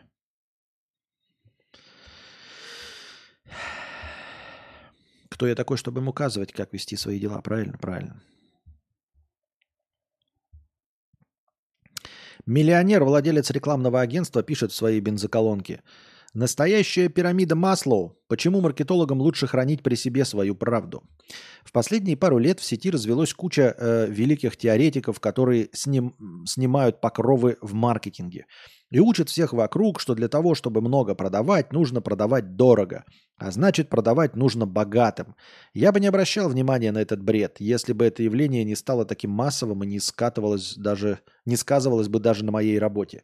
Ну вот опять, такой, знаете, э, изначальный посыл, он нам рассказывает, что кто-то это рассказывает. Я не знаю. Я смотрю, вот то, что мне попадается, мне наоборот, предприниматели, э, вот те, все это инфо-цыгане, но те инфо-цыгане, которые мне попадаются, они наоборот говорят, если вы хотите разбогатеть, то разбогатеть нужно на самом дешевом товаре, на самых нищих слоях населения, потому что их больше. Вот, потому что они эм, ну, на самом низко на самом дешевом товаре никто не смотрит на качество, в общем-то, и на самом необходимом таком массовом товаре.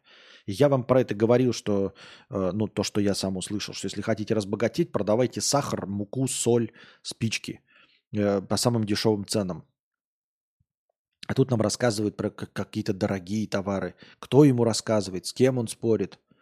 Какие такие инфо-цыгане ему это рассказывают? Я не знаю. Я не видел, вот э, говорю, нарезки показывают каких-то миллиардеров, и они что-то говорят, и они всегда говорят, что они заработали э, свое состояние на чем-то массовом, на, на магнитах. Я имею в виду не на магнитах, магнитах, а на магазинах магнит, на магазинах пятерочка, на магазинах Дикси, то есть на ширпотребе дешевом и массовом, и очень много – я не вижу э, видосы, где кто-то рассказывает про то, как он построил империю Луи Виттон или эти сумочки там Биркин. Нет, про это никто не говорит, потому что ворваться в дорогой товар невозможно вообще, в принципе. Советы людям, которые зарабатывают на сумках Биркин, они не нужны им. А советы тем, кто начинает, им тоже не нужны э, советы, как продавать Ламборгини. У вас нет Ламборгини, чтобы его продавать. А вот э, найти себе самые дешевые какие-то, э, я не знаю, сумки, открытки, ботинки вы можете. Чит, о чем, вот с кем спорит автор этого? Так.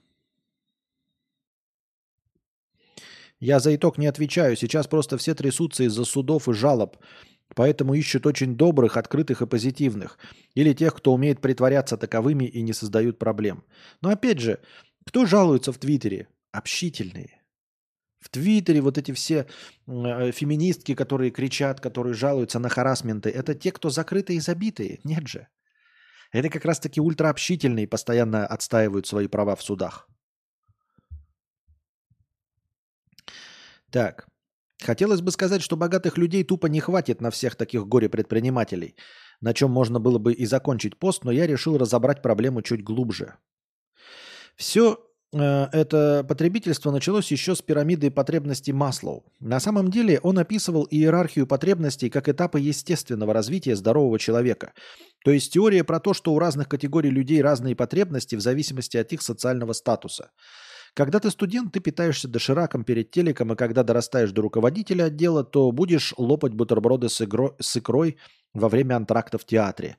Однако многие модные маркетологи интерпретируют концепцию иначе, мол, пирамида Маслоу – это не про среду или обстоятельства, а про разницу интеллектуального и социального развития разных слоев общества. Если выражаться проще, то э, одна социальная группа тупее другой. Ой, ой, ой, ой. Ой. Вот опять, с кем спориться, о ком речь идет. Я просто, я не люблю читать спор э, с несуществующим оппонентом, если честно. Я просто не знаю, чью позицию я должен защищать, отстаивать, потому что на ком вот эти, вот эти люди, которые говорят про богатство, они сейчас с нами в комнате, а они где? Вы с ним разговаривали? Пользователи засомневались в достоверности вирусного треда Александра Жадана о том, что он нашел жену с помощью чат GPT. Для создания алгоритма нужно быть как минимум middle разработчиком и потратить на работу намного больше времени, чем 120 часов. Жадан не профессиональный программист и только закончил университет по гуманитарной специальности, написав диплом при помощи чат GPT засомневались. Ну, он-то хайпажор-то тот еще. Он же уже защитил диплом при помощи чат GPT и решил дальше выезжать на этой теме. Как э, Калагривый на скандалах. Ну, видишь что? Ну, молодец. Что, похлопаем ему в ладоши. Правда это или нет, кому какая разница? Э, куча шорцев, тиктоков э, переполнены рассказами о том, как вау, круто, можно все зарешать при помощи нейросетей. Ничего нельзя. Я даже пробовал вот способы, которые там даются. И выкладывал видос. Помните? Там можно снять видос, с вас снимет слепок, и потом можно будет делать вот такие видосы. Так это стоит, короче, бешеных денег. Вот один видос я там 15-секундный выкладывал у себя в телеге. Что-то мало все, кто на это обратил внимание. Это э, стоит там вот 15 секунд, это стоило что-то 10 долларов. И ты можешь платить 300 долларов, но все равно тебе не дадут бесконечной мощности. Тебе дадут там время, по-моему, на 10 минут. Ну, условно на 10 шорцев за 300 долларов. Это неприменимо. Потом эм, что-то еще я хотел. А, э, нашел нейросеть, которая разбивает видос на шорцы. Она прослушивает, анализирует и делает из этого прикольный минутный. Ну, ты можешь поставить, если для ТикТока там 3 минуты, 5, 10, как хочешь. Но я делал на именно шорты на минутные. Брал просто один свой стрим, закидывал туда пробно и разбивал его. Но мякотка в том, что там написано, эм, что нужно тратить какие-то там токены. То есть ты покупаешь сначала за доллары токены, и вот этих тебе дается в месяц какое-то количество токенов. А, токен одна минута. Но дело в том, что это не э, результатив, ну, не результат, который ты возьмешь, а видео, которое обрабатывается. И получается, что ты, короче, платишь условно, опять-таки, в месяц при убийстве это нельзя. Э, платишь какой-то, ну, 50 долларов, может, да? Так условно возьмем. И тебе дают 100 токенов. 100 токенов – это 100 минут. 100 минут – это час 40. Наш сегодняшний стрим идет час 18 уже, без перерыва. То есть 50 долларов мне нужно потратить, чтобы проанализировать вот этот видос. Понимаете? Это неприменимо. Он нарежет из него кучу э, этих э, шорцев. А, работает он плохо. То есть он нарежет ну, скажем, ну, час сорок, он не, не, он не весь по- порежет по минутам, нет, он вырежет какую-то часть. Ну, например, нарежет 25 шорцев. Я их все просматривал. Из них удобоваримых, то есть где содержится какая-то мысль или прикол, три шорца оказалось. То есть ты платишь 50 долларов за 100 минут, за час 40. А, если у меня стрим двухчасовой, то даже один стрим не влезет. То есть я не могу ему скормить, он скажет, у тебя видос твой дольше, чем 100 минут идет, иди в очко. Положим, я отрежу именно 100 минут и скормлю ему один стрим. И он выдаст мне 25 шорцев, из которых вообще с шорцами будут три штуки. Это будет стоить 50 долларов, но более того, я даже не могу вливать туда бабки бесконечно, понимаете? То есть это лимит, это максимальная оплата 50 долларов. Там дальше написано, вы можете платить больше 300 долларов, но нужно договариваться. И что, дадут еще дополнительный час? То есть два стрима будет у меня. А дальше целый месяц надо будет ждать, чтобы опять автоматическая система из этого нарезала шорцы. То есть мы с вами понимаем, что даже если бы я э, нанял нарезчика для шорцев за 10 тысяч рублей в месяц, то это было бы гораздо дешевле, чем пользоваться нейросетью. Гораздо дешевле. А когда уже показывают остальные там все эти лайфхаки, типа зайди в эту нейросеть, она тебе сгенерирует голос, зайди в эту нейросеть, она напишет тебе сценарий, а на самом деле она пишет полнейшее говно, которое, э, ну, никто не будет смотреть. Оно будет прекрасно сделано, но это никто не будет смотреть. Потом еще нейросети вот мне давали по рисованию комиксов. Казалось бы, да, вот я хотел там сценарии, комиксы. На самом деле это просто полная шляпа.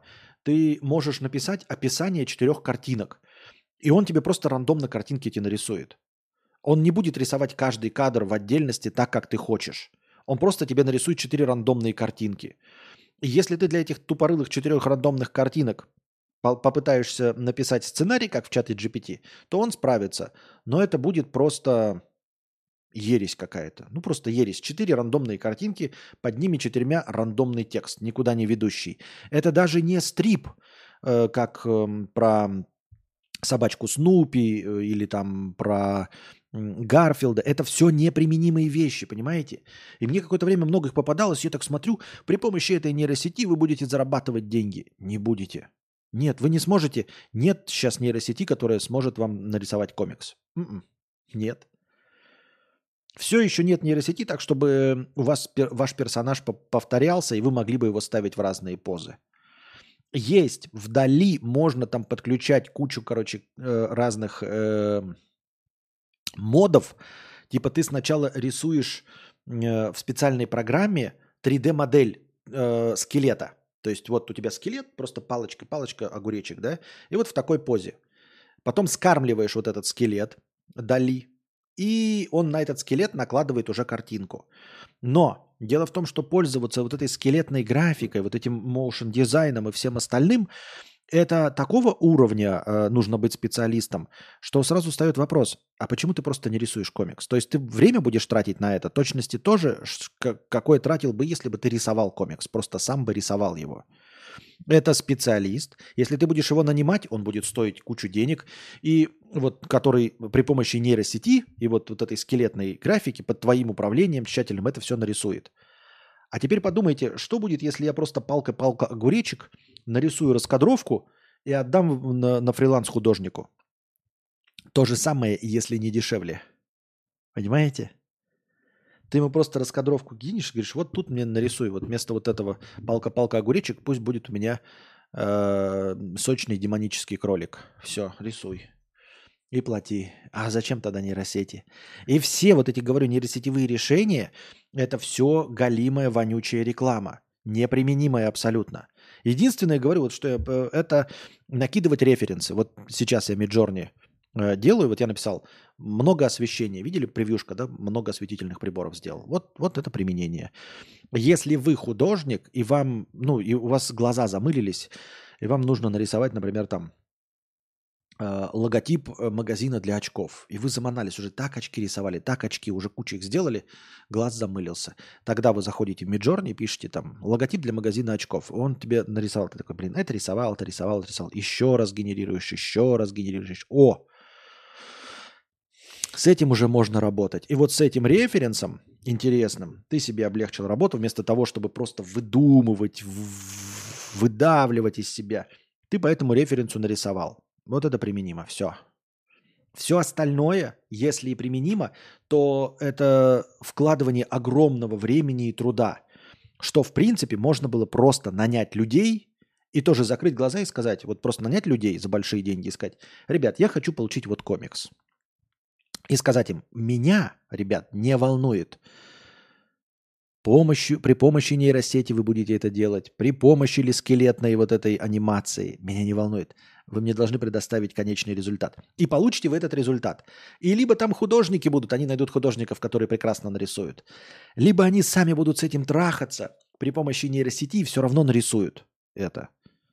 Но вашу работу это никак не облегчит и не удешевит. Но на данном этапе я с тобой согласен. Через пару лет это станет доступно почти всем. Да станет, возможно, доступно. Будем смотреть. Оно же, да, улучшается. Версия 4 была шляпа, сейчас версия 6.0 клевые делает превьюшки. Там можно апскейлить, там можно зум э, дальше делать. Конечно, можно, но сейчас-то это... И потом это все будет, знаешь, так обрастать. Кто-то сможет пользоваться в какое-то время. А, а потом э, в главу угла выйдут люди, которые умеют задавать промты, которые, которые будут всем этим управлять. И получится, что ты вместо того, чтобы платить художнику, ты будешь платить не факт, что меньше, но человеку, который умеет обращаться с нейросетями, потому что они будут лучше, но они будут и сложнее. С ними будет сложнее общаться. Сейчас ты просто пишешь стакан, он тебе рисует стакан, а, а потом, чтобы стакан в таком виде, который тебе нужен, нужно правильно написать промпт. И будут люди, которые будут это уметь. Ты-то сам этого уметь не будешь. И поэтому тебе либо надо будет обращаться к художнику, сказать, нарисуй мне стакан, описав, как ты его хочешь, либо обращаться к специалисту по промптам. И есть подозрение, что этот специалист по промптам будет стоить не меньше, чем художник. Это как роботы, которые пытаются заменить китайцев. Да, робот может заменить китайца, но будет дороже стоить, чем китаец. Нужно? Я в хорошем смысле, не обижайтесь китайцы, я имею в виду низкооплачиваемый работник. Робот может заменить низкооплачиваемого работника, но робот будет дороже стоить гораздо дороже стоить, чем низкооплачиваемый работник. И роботы будут становиться лучше и лучше и лучше. Но вот теперь главный вопрос, как ты пишешь, через пару лет. Через пару лет будут ли роботы, которые могут выполнять любую низкооплачиваемую работу, стоить дешевле, чем низкооплачиваемый эмигрант. Вот, например, я думаю, что через пару лет будут роботы, которые смогут за тебя убирать в доме с пылесосом. Не сами там ходить, как робот-пылесос, а прям с пылесосом, мыть посуду. Появятся они через два года. Сколько они будут стоить? Не дешевле ли будут нанимать людей? А вот когда наступит тот этап, что, что робот, как в игре Detroit Become Human, станет дешевле человека. В какой момент он станет? Или хотя бы сравняется с человеком. Потому что нам же как нужно? Мы же возьмем робота. Я помните говорил, что это мечта. Иметь таких роботов, как в фильме «Я робот», или как в Detroit Become Human, ты можешь... Ну, человека же ты не можешь оскорбить, правильно? Человек может увидеть, что ты воруешь деньги, употребляешь наркотики, какие-то секреты твои рассказать, тебя зафотографировать, папарацам слить, если ты какая-нибудь звезда. А робот, он же ничего это не будет, он же не заинтересован. При роботе ты можешь ходить э, просто прийти пьяным и обосраться, и он никому не расскажет. Ты можешь со злости его пнуть, и он ничего не скажет. Ты можешь говном ему лицо измазать роботу, и он ничего не скажет. В этом плане робот гораздо лучше, чем человек, правильно? Человек-то э, существо ранимое и чувствительное, мало ли что, обидится на что-нибудь, или ему деньги предложат, и он предложит, и он э, тебя сольет. Или сам, э, э, я не знаю, его что-нибудь смутит, или как это, во все тяжкие и тебя обворует. Робот этого всего не сделает. Ну, по умолчанию, если не взломан, не надо 5 копеек про взломы, я имею в виду по умолчанию. Э, но в какой момент вот робот будет стоить столько, сколько человек? Или хотя бы выровняться, чтобы мы такие, вот есть человек, а есть робот. Я возьму, пожалуй, робота, потому что робот абсолютно анонимен. Я ему буду говном лицо мазать, буду приходить пьяным, рыгать тут, заниматься непотребствами, а он никому не настучит. В какой момент это? Это будет в когда?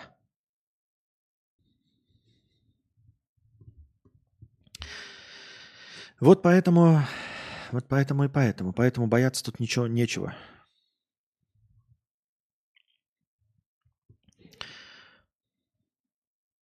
Уже сейчас многие ищут в найм сразу спецов с навыками работы с нейросетями. Да, и это, понимаете, это только-только началось. А уже ищут с навыками работы с нейросетями. Это только началось. Еще нейросети даже не стали сложными. Это еще пока игрушки. А когда они усложнятся и станут полноценными инструментами, чтобы получить от них полноценный результат, нужен будет полноценный буфер, специалист, который будет с ними общаться.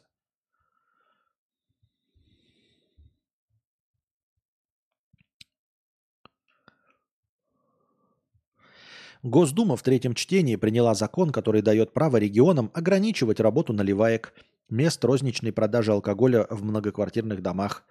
Жители беспокоят, что магазины ночью торгуют алкоголем, привлекая со всей округи асоциальных посетителей. Шум и беспорядки мешают им спокойно жить. Ну, вот э, дают возможность ограничивать, это значит, э, дают возможность э, коррупционировать, брать взятки и закрывать глаза на какие-то нарушения. Я правильно понимаю? USDT не приходили? А, спасибо, что сказал. Приходили. Я ж так-то не вижу, надо мне напомнить. Спасибо огромное, Анюта Афонина совершил прогрев нашего стрима на 50 долларов, дорогие друзья. Спасибо большое Анюте Афониной за прогрев нашего стрима. Так. Как это, как это, как это, как это? 50 на 130, да?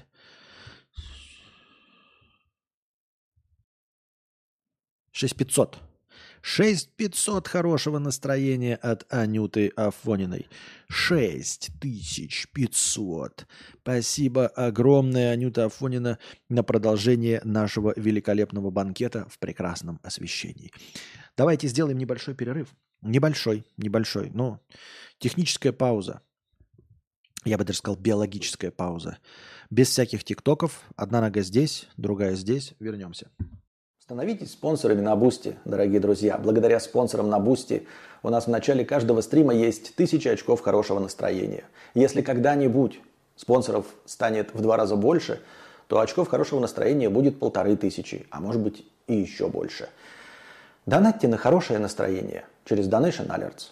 Если по какой-то причине ваша карта не принимается Donation Alerts, вы можете задонатить через Бусти. Потому что Бусти это не только постоянное спонсорство. На Бусти можно одноразово донатить. И также в подписи к донату вы можете задать свой вопрос, как и на Donation Alerts. Также вы можете донатить в криптовалюте USDT TRC20, которые принимаются по выгодному курсу. Один задоначенный вами USDT превращается в 130 очков хорошего настроения. Также по этому же выгодному курсу принимаются евро через Telegram. Один задоначенный вами евро – превращается также в 130 очков хорошего настроения. Вы можете донатить напрямую на карту Каспи в тенге. 4 к 1.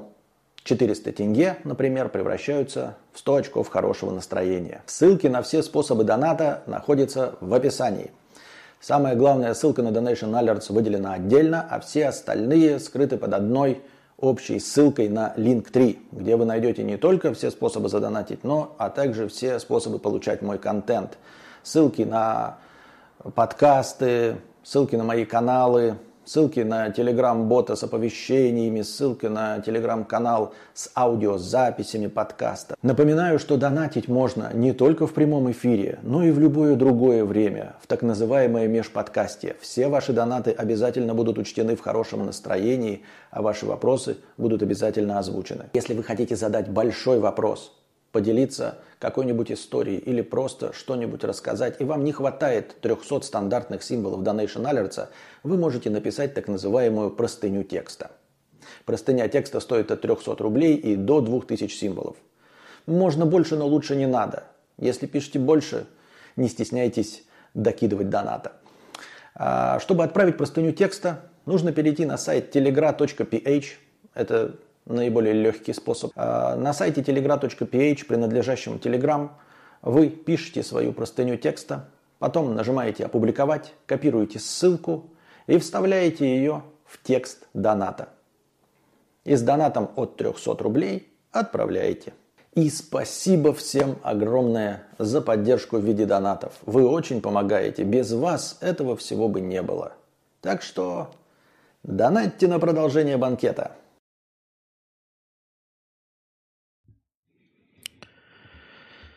Так, э, мы вернулись. Чё сразу? Какие тиктоки победили? Чё, я долго, что ли, был? Пописил, кофе заварил.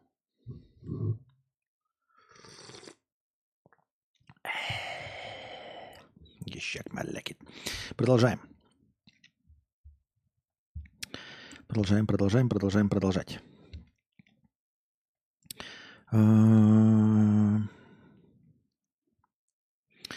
Ты купил плойку себе сейчас, хотя у тебя еще остался геймпад. Значит ли это, что ты определился в известном вопросе, что лучше плойка или бокс в пользу первой?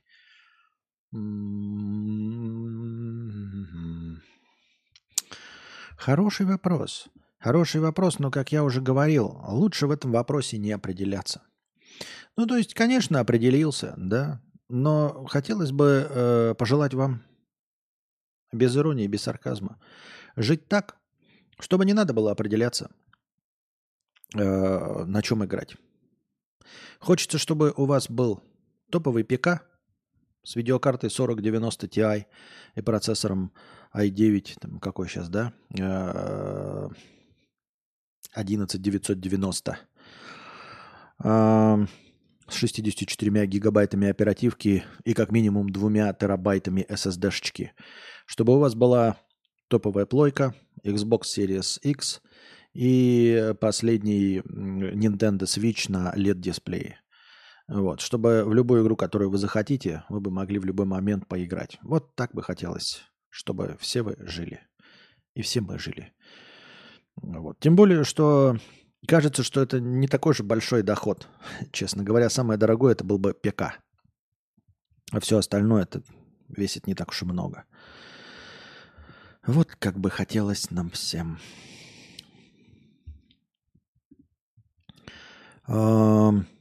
Звуки трахающихся рыб не дают спать кожаным из Флориды. По ночам жители Тампы начали слышать громкий низкочастотный шум, от которого дребезжат стекла. Работяги долго не могли понять, откуда этот шум, и опять э, не влезло. Алекс Соло. Э, обрати внимание на то, что твои э, новости в предложке. Ты туда вставляешь видео, ты туда вставляешь картинку, а вот текст не влезает. То есть э, вообще-то новости нужны один абзац самый первый или название, чтобы понять. Но тут не очень понятно. Ты уже вторую, по-моему, новость кидаешь, э, которая не влезла. Обрати на это внимание. Видео и картинки не нужны, потому что я их не показываю никому и сам их тоже не смотрю. Нужны именно текстовые новости. В Яндекс Аренде появились отзывы на квартиры и собственников. И собственников. По данным сервиса, в кон- к концу 2023 года более 95% сделок стали проходить полностью онлайн. Арендаторы выбирают квартиру без личного просмотра и встречи с собственником на основе фотографий, подробного описания и 3D-туров по квартире. Отзывы от предыдущих жильцов могут лучше, помогут лучше познакомиться с новой квартирой и ее собственником перед заездом, следует из поступивших в редакцию пресс-релиза. Это прикольная штука.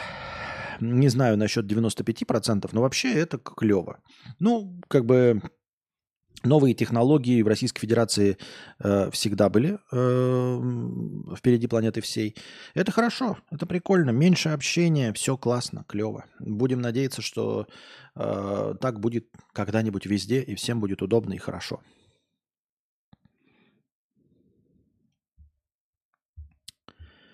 Так. У подростков, которые курят вейп, развивается слабоумие – выяснили ученые. У подростков, которые курят вейп, развивается слабо... Развива... То есть оно еще и развивается. А, я думал, тут наоборот, типа сразу слабоумный и, эм, и все. И поэтому куришь вейп. А тут, оказывается, еще и развивается. Но это, конечно, не очень. Это, конечно, не очень. Люди, давно курящие вейп, жалуются на проблемы с концентрацией внимания – вспоминанием и принятием решений. Чаще всего о проблемах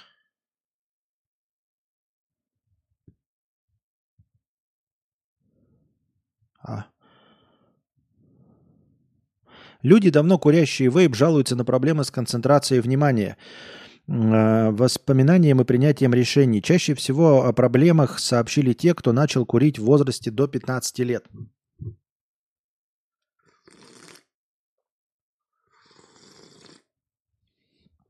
Так.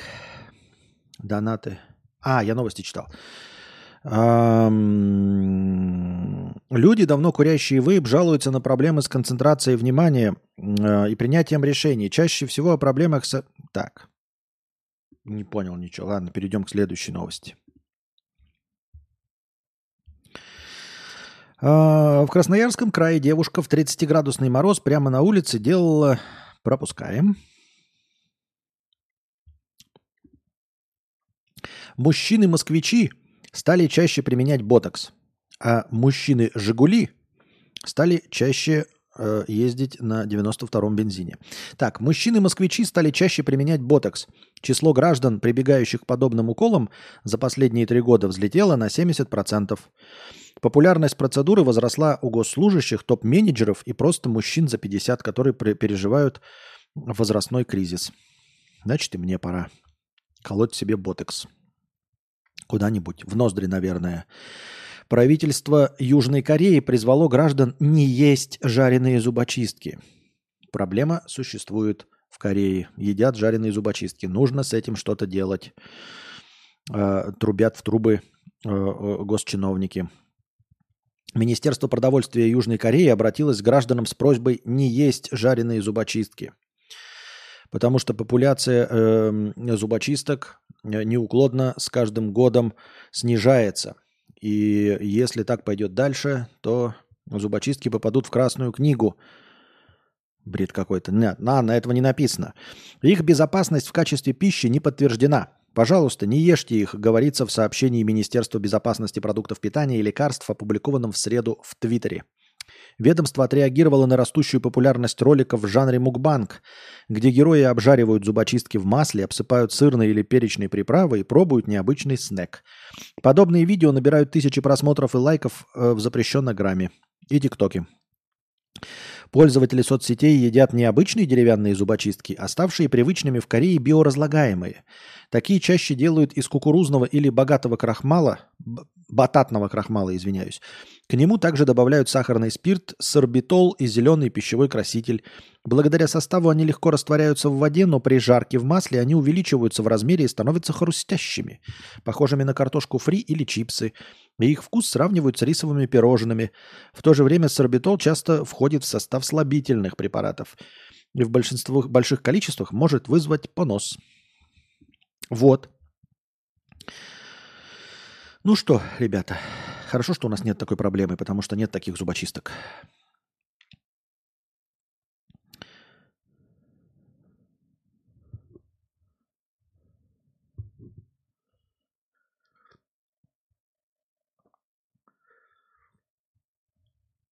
Деликатес бобров и термитов объедают бедных животных. Да.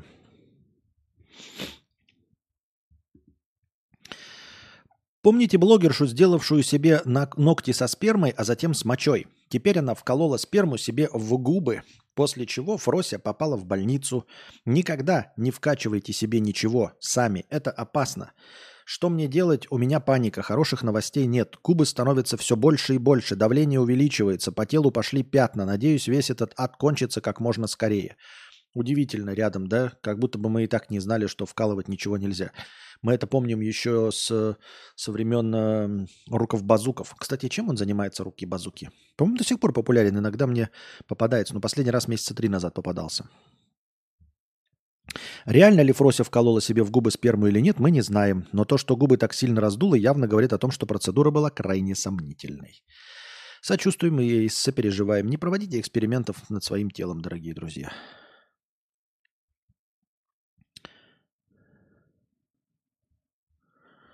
Звезда сериала «Слово пацана» Слава Копейкин э, представил коллекцию одежду не для чушпанов. Очень интересно. Желаем ему удачи в его новом бизнесе. Леонардо, так, это мы читали. Ну, это мошенник, э, э, выдававший себя за Леонардо Ди Каприо. В Финляндии началась крупнейшая в истории страны забастовка. Авиарейсы отменены, рестораны, музеи и аэропорты закрыты. Так. Да. Сегодня началась крупнейшая в истории Финляндии забастовка. Финские профсоюзы протестуют против планов правительства ужесточить правила трудовой жизни и ограничить социальную защиту. Многие поправки к закону уже готовятся. Среди прочего, профсоюзы выступают против ограничений права на забастовку, первого неоплачиваемого больничного и страхования по безработице. Ну, бастуют и бастуют. Бастуют и бастуют, делов-то. Ну, молодцы, что? Ну, или не молодцы, я не знаю. Отстаивают свои права. Сработает, кто его знает. О, жидкость больше не угроза. Аэропорт, аэропорты отменили правила 100 мл в ручной клади. Где, интересно, отменили? Везде? По всему миру? В некоторых европейских аэропортах начинают отменять ограничения на провоз жидкости в ручной клади. Власти утверждают, что полеты не станут менее надежными. А вот плюсов много, например, экономия времени и денег. Мини-флаконы с шампунем уже давно стали неотъемлемой частью европейского отдыха, но это ненадолго. Высокотехнологичные компьютерные томографы позволяют отменить правило о 100 мл жидкости в ручной кладе. Но зачем вообще было введено правило 100 мл? Вот что нужно знать путешественников. Почему так мало? С 2006 года пассажиры авиакомпаний по всему миру имеют право провозить в ручной кладе жидкости объемом не более 100 мл. Правило было введено после того, как британская полиция раскрыла террористический заговор с целью привести в действие жидкую взрывчатку, замаскированную под прохладительные напитки, на ряде трансатлантических, на ряде трансатлантических рейсов. Заговорщики намеревались собрать и взорвать устройство во время полета, налив перекись водорода и другие вещества в бутылки с газировкой объемом 500 мл и оставив крышки запечатанными. При смешивании с другими ингредиентами до определенной концентрации даже обычный отбеливатель может стать взрывчатым веществом – если бы заговор удался, то, как полагают эксперты, он был бы более смертоносным, чем теракты 11 сентября. Сразу же после раскрытия умысла любая жидкость в ручной кладе была полностью запрещена. Позднее запрет смягчили, тесты показали, что 100 мл – безопасный порог для провоза на борту при условии проверки флакона. Спустя 18 лет, благодаря новым усовершенствованным сканерам безопасности, правило 100 мл жидкости отменят сразу несколько стран. Ну, слушайте, я понимаю, что это прикольно и на самом деле довольно экономно только с точки зрения провоза и проноса напитков. Потому что, э, ну, по моему опыту, это же долго все время происходит. Тем более сейчас на границах все опять это затягиваются гайки, э, регистрация и посадка начинается за 4, за 5 часов, особенно если аэропорт большой, и у тебя отнимают твои напитки и заставляют покупать напитки в э, проверенной зоне, вот в этих, как их, э, в duty free в три дорого. То есть, ну, за большие деньги ты покупаешь те же самые напитки за 150, за 200 рублей. Маленькие бутылочки. Хотя тебе нужно было для того, чтобы просто попить пол-литровая бутылка воды. И тебе не разрешали ее проносить. У меня вопрос в другом. А зачем носить шампуни? Вообще, в принципе, какая проблема? Зачем вести в ручной кладе шампунь? Ну, если у тебя любимый шампунь, ты что, собираешься шампунем мыть голову в самолете? Нет. Так положи ты его в обычный багаж – Помой голову перед э, поездкой, положи любимый свой шампунь, которого, конечно, в другой стране нигде нет, э, в багаж, упакуй его хорошенько, там хоть литровый, хоть, хоть 10 упаковок себе положи. И в багаже он спокойно доедет. Зачем в ручной кладе? В ручной кладе единственное, что важно было, это вода. И то для того, чтобы в аэропорту не переплачивать. И это хорошо. Но вот с другими жидкостями, что за дурачки вообще возили? Хоть 100 мл, хоть, хоть больше, хоть меньше. Для чего вы вообще возите жидкости в ручной кладе? Чтобы что? Расскажите мне еще варианты, когда нужно что-то ввести. Если мы говорим сейчас о, например, антисептике для рук, так он и никогда 100 мл не превышал. То есть антисептик у тебя все равно 25-50 а, мл все равно дозволено. Что нужно такое обязательно вести в ручной кладе, без чего ты не можешь обойтись в самолете? С какой такой жидкости? Без какой такой жидкости ты не можешь обойтись в самолете? Ты забыл учесть перелет без багажа в таком случае. Если ты летишь без багажа вообще, то летишь либо ненадолго, либо у тебя полным-полно денег, и ты в другом месте купишь себе шампунь. Тоже не очень понимаю. Куда ты летишь без багажа с маленькой сумочкой, барсеточкой, и тебе нужно туда еще положить шампунь. Что это за такой способ передвижения? Ну, сядь ты тогда в поезд и в поезде едь, чтобы побольше вести. Если ты так деньги э, экономишь сильно, э, что не можешь купить и не хочешь себе. Ну, то есть э, настолько лоу-костеры, которые не позволяют тебе взять никакой багаж, это э, лоу-костеры, которые летают не за границу. Они летают по местности. И если ты хочешь действительно сильно сэкономить, то, пожалуйста, садись на поезд. Мне так кажется, я так думаю. Э, я понимаю тебя, что, наверное, есть какие-то супер такие акции, при которых ты летишь из-за границы в заграницу на очень сильно лоу-костере. Э, но для чего ты летишь? Чтобы там сколько времени находиться без денег, что ты не можешь купить себе шампунь. Из Торонто в Майами, например, билет был куплен на самолет работодателем. Тратить на шампунь не хочу. Э, работодателем куплен. Ты куда при, прилетишь? Э, работодатель. Тебе работодатель оплатил э, отель? В отеле не будет э, тюбиков с шампунем? Тебе нечем будет голову помыть? Рамон. Ну, то есть это настолько крайне специфичное, я не знаю, может, ты аллергик. Действительно, у тебя какой-то шампунь, который вот прям только тебе подходит, во всех остальных случаях у тебя волосы выпадают. Окей, но крайне специфичная такая э, надобность. Понимаю, что звучит как дикость, но даже косметические принадлежности не дешевые. Да, но косметические принадлежности, они дешевые. Э, ой, они сухие. Рассказывай мне, какие косметические принадлежности могут быть жидкостью и еще и больше, чем в 100 мл изначально. То есть по задумке больше, чем 100 мл. Как, какие? Вот жидкая помада, она не в 100 мл. Я хочу свой, ахахах. А, пудра, она сухая, помада сухая. Что, как, какие косметические принадлежности больше 100 мл? Что ты с собой такое возишь?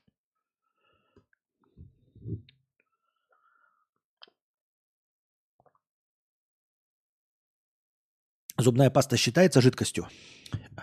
Считается или нет, но где ты видел тюбик больше 100 мл? Алеша, энциклопедия. Где ты видел больше 100 мл? М? Я не видел. Так.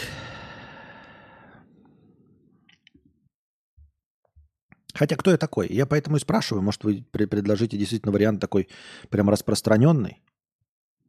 У меня в ванной. Ты покупаешь оптом, да, какую-то? Как, э, может быть, у вас в Америке, я Шишева знает, да, как в Америке, знаете, продаются пятилитровыми бидонами молоко, пятилитровыми бидонами сок покупается в Волмарте. Кто знает э, с вашими суперпорциями в Америке, может, у вас и зубная паста, это такие тюбики, знаете, такая, э, тюбик, по сравнению с которым даже я тюбик. Э, и там 5 килограмм этой зубной пасты, и ты их там выдавливаешь вот так вот из себя. А кто его знает? Обычный тюбик 125 миллиметров, написано сейчас, посмотрел. Миллилитров 125, да? Ну, видимо, я не сильно разбираюсь. Тогда надо разобраться. Зубная паста – это не жидкость. Раз. А во-вторых, еще раз. А, ну мы говорим, что у тебя нет багажа. Но вот опять, крайне специфическое такое направление, что ты летишь, тебе работодатель купил, при этом не оплатил отель, в котором не будет зубной пасты, да? Потому что если ты полетел, и тебе действительно работодатель твой жлоб вонючий купил тебе самый дешевый билет без багажа, чтобы ты поехал куда-то по делам. Но отель-то он тебе оплатил, в отеле это будет зубная паста. Если он оплатил тебе багаж, то, пожалуйста, зубную пасту в багаж. Опять все решено. То есть это надо вот прям... Может быть, не стоит работать на такого жлоба? Который билет, то есть это большая компания, она тебе оплачивает билеты, ну, ну то есть это не просто киоск шаурмячный, да, или не хот-дожная. Не в обиду, дружи, я имею в виду хот-доги, которые на улице продают.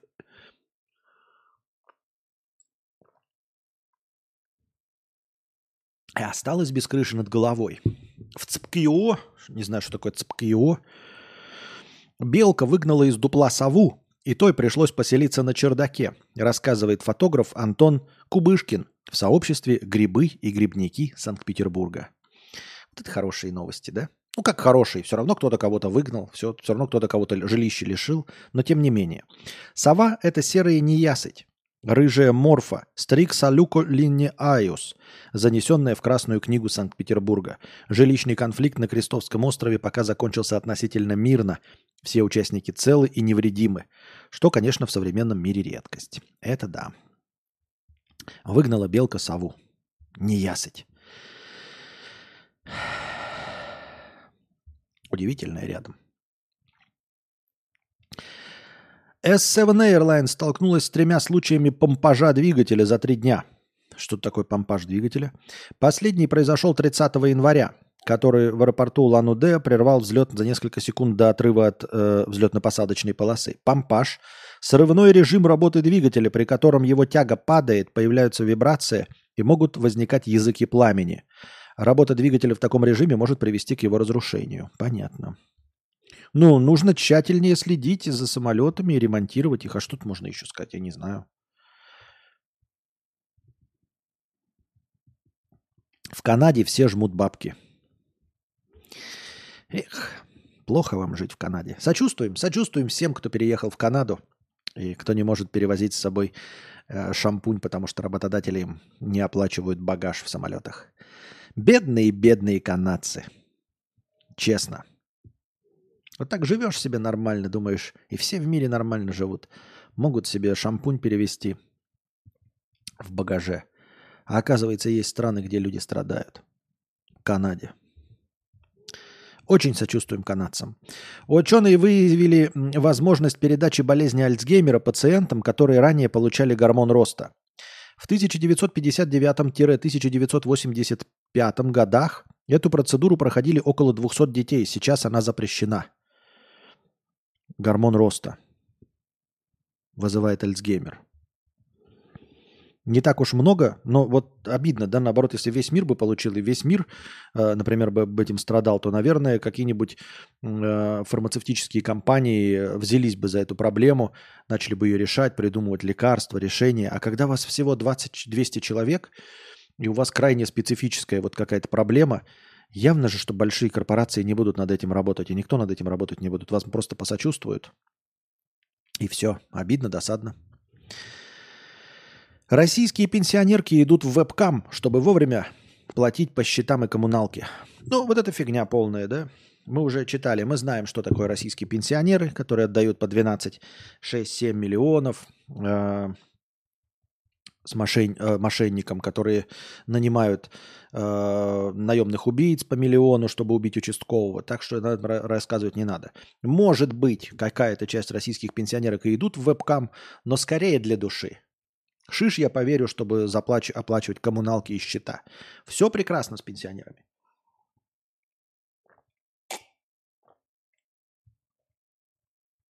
Если пенсионерам их пенсии не хватало для оплаты счетов и коммунальных платежов, платежей, наверное, они бы были бы недовольны такой ситуацией и голосовали бы за каких-нибудь альтернативных кандидатов, правильно? Они абсолютно честно голосуют за ту власть, которая дает им пенсии. Значит, пенсии довольны. Значит, с этой пенсии им на все хватает. Это же обычная причинно-следственная связь. Если пенсии тебе хватает на все, ты доволен пенсией, доволен теми, кто тебе эту пенсию платит. Голосуешь за тех, кто тебе эту пенсию платит. Все нормально. Иначе никакого недостатка нет. Поэтому это новость откровенное вранье, конечно. Но это не отменяет того, что пенсионерки, как и любые другие люди, могут идти в вебкам за удовольствием. Для того, чтобы раскрыть себя, раскрепоститься, почувствовать какую-то свободу на старости лет. До пенсии 64-летняя женщина работала дизайнером в багетной мастерской. Ничего себе, творческая личность. Потом стал выбор работать горничной за 24 тысячи или идти в вебкам. В вебкаме без опыта зарабатывать в 2-3 раза больше можно, объясняет выбор пенсионерка. Неплохо, неплохо. Осуждаем, конечно, ее занятие. Не знаю зачем, но на всякий случай осуждаем. В Челябинске машина без водителя устроила хоровод. Хозяин включил автозапуск, забыв, что авто находится на первой передаче. В итоге машина сделала 20 кругов и повредила 4 автомобиля. Я считаю, что за это нужно наказать водителя или наказать тех, кто ему устанавливал автозапуск. Насколько я помню, у меня в одном автомобиле был автозапуск. И этот автозапуск был в эм, ну, в автомобиле с автоматической коробкой передач. И автозапуск не работал, если э, коробка передач не была она включена на паркинге. Если ты каким-то образом умудрился заглушить автомобиль э, в положении драйв, и то у тебя не запустится автозапуском. И точности также я, когда читал инструкцию, подробнейшим образом, инструкция очень сложная для работы автозапуска у э, автомобилей с механической коробкой передач. Прям сложная. Я помню, что когда я это читал, я офигевал, потому что с механической коробкой передач у вас, например, должен работать эм, стояночный тормоз. То есть э, без э, поднятого стояночного тормоза у вас не запустится автомобиль. Он не должен запускаться. Так по инструкции написано. Когда все это устанавливается, там обязательным образом подключается стояночный тормоз. И автомобиль не заведется. То есть вот если, например, ты ехал на машине, это в инструкции написано, в хорошей системе автозапуска и как должно быть. То есть если это нарушилось, значит кто-то сделал это специально. И тот, кто сделал это специально, должен понести финансовое наказание. Я объясняю. Ну, это я это читал просто в инструкции, поэтому я такой сразу об этом вспомнил. А, если ты, например, приехал куда-нибудь, да, в супермаркет, заглушил автомобиль, э, машина у тебя стоит на ровном, но ты не, не по правилам э, вождения, которое ты э, сдаешь в ГИБДД, не поставил стояночный тормоз. Ну, потому что посчитал, что он никуда не поедет. И она действительно, может, никуда не поедет. Но, попытавшись запустить автомобиль удаленно, он у тебя не запустится, потому что стояночный тормоз не поднят. Поэтому э, вот э, система автозапуска, она тренирует старых добрых водителей, совершенно позабывших о стояночном тормозе э, или не пользующимся, не пользующиеся им по причине того, что если долго стоит на морозе автомобиль, то э, примерзает, примерзают тормозные колодки, к диску, знаете, да, об этом? Ну, то есть говорят, что вот стояночным тормозом не пользуются, если надолго ставить, потому что примерзнут, потом надо будет отогревать. У меня такое тоже было.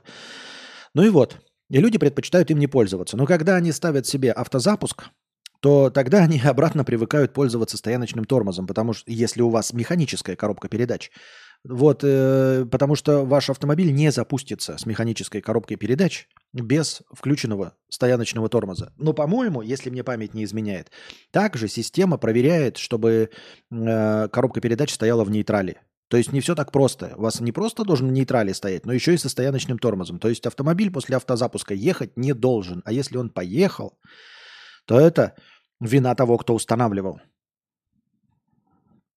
Так я это вижу. Могу быть неправ. Ну и уж тем более, как я вам сказал, э, автомат э, тоже не запустится, потому что э, автомат точно проверяет на, в положении П паркинг и не запустится автомобиль.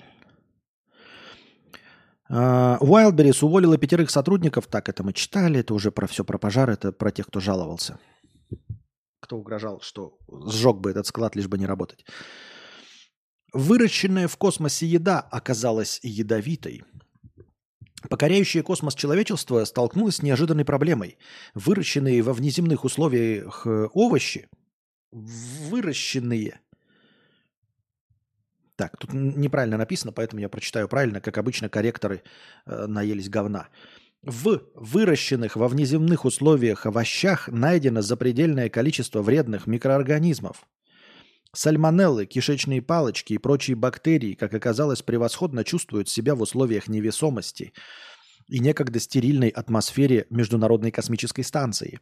Занесенные в свое время космонавтами на станцию микроорганизмы попали в настоящий рай – практически лишенные конкурентов и с удовольствием там размножаются, пробираясь во все доступные и не очень места.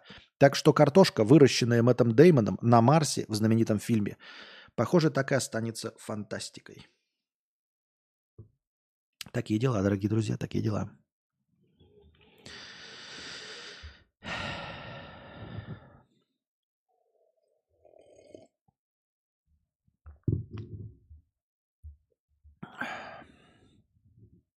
Мошенники развели депутата Госдумы на 500 тысяч рублей. Так, это понятно. Там не особенно какая-то новая схема, поэтому мы это скипаем. Опять Wildberries работники. Москвича избили резиновым членом по лицу. Не везет им там москвичам. Так, пердеж в салоне. Это уже было. Мы идем по старым новостям, дорогие друзья. Задавайте свои вопросы в синем разделе чата.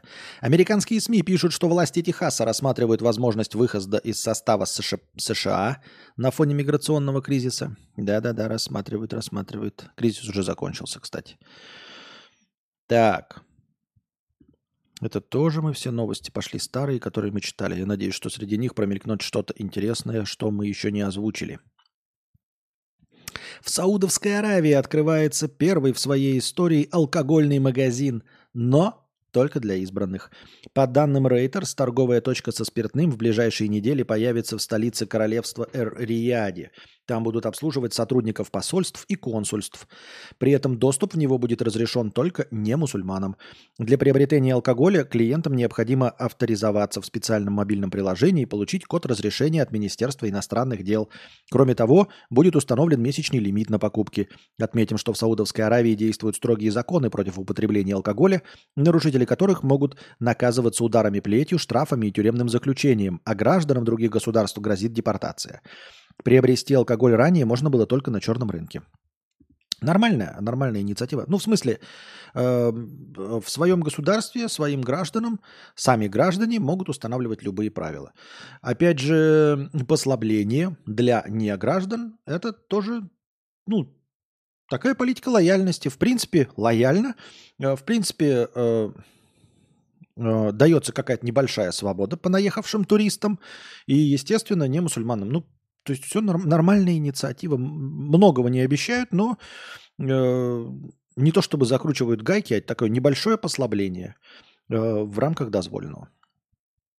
Во Франции протесты вышли на новый уровень. Фермеры устроили большой пожар около префектуры. И насрано, что у этих французов там происходит. Британский зоопарк пытается перевоспитать попугаев-матершинников. По словам директора зоопарка дикой природы графства э, Линкольншир, это не просто какая-то банальная ругань, настоя... э, настоящий мат. Всему этому разумные африканские серые попугаи, чей интеллект не уступает дельфинам, китам и обезьянам, научились у воспитанных посетителей парка. Попугаи точно повторяют звуки, которые они слышат, поэтому у шести из них мужские голоса, у двух женские – Сначала пятерых самых отвязных пернатых грязнословов отсадили в отдельный вольер, но между собой они продолжали материться. Тогда их вместе с еще тремя подхватившими грязные выражения попугаев перевезли в другую большую стаю с 92 птиц, в надежде, что там новые звуки заставят их забыть о крепких выражениях. Но если остальные подцепят лексикон новичков, то в вольер тогда можно будет пускать только взрослых. Интересная система. Я знаю, что некоторые попугаи вот прям... Э- ну, предрасположены к повторению, да, там, помните, сойка-пересмешница, она что же повторяет, вороны тоже повторяют.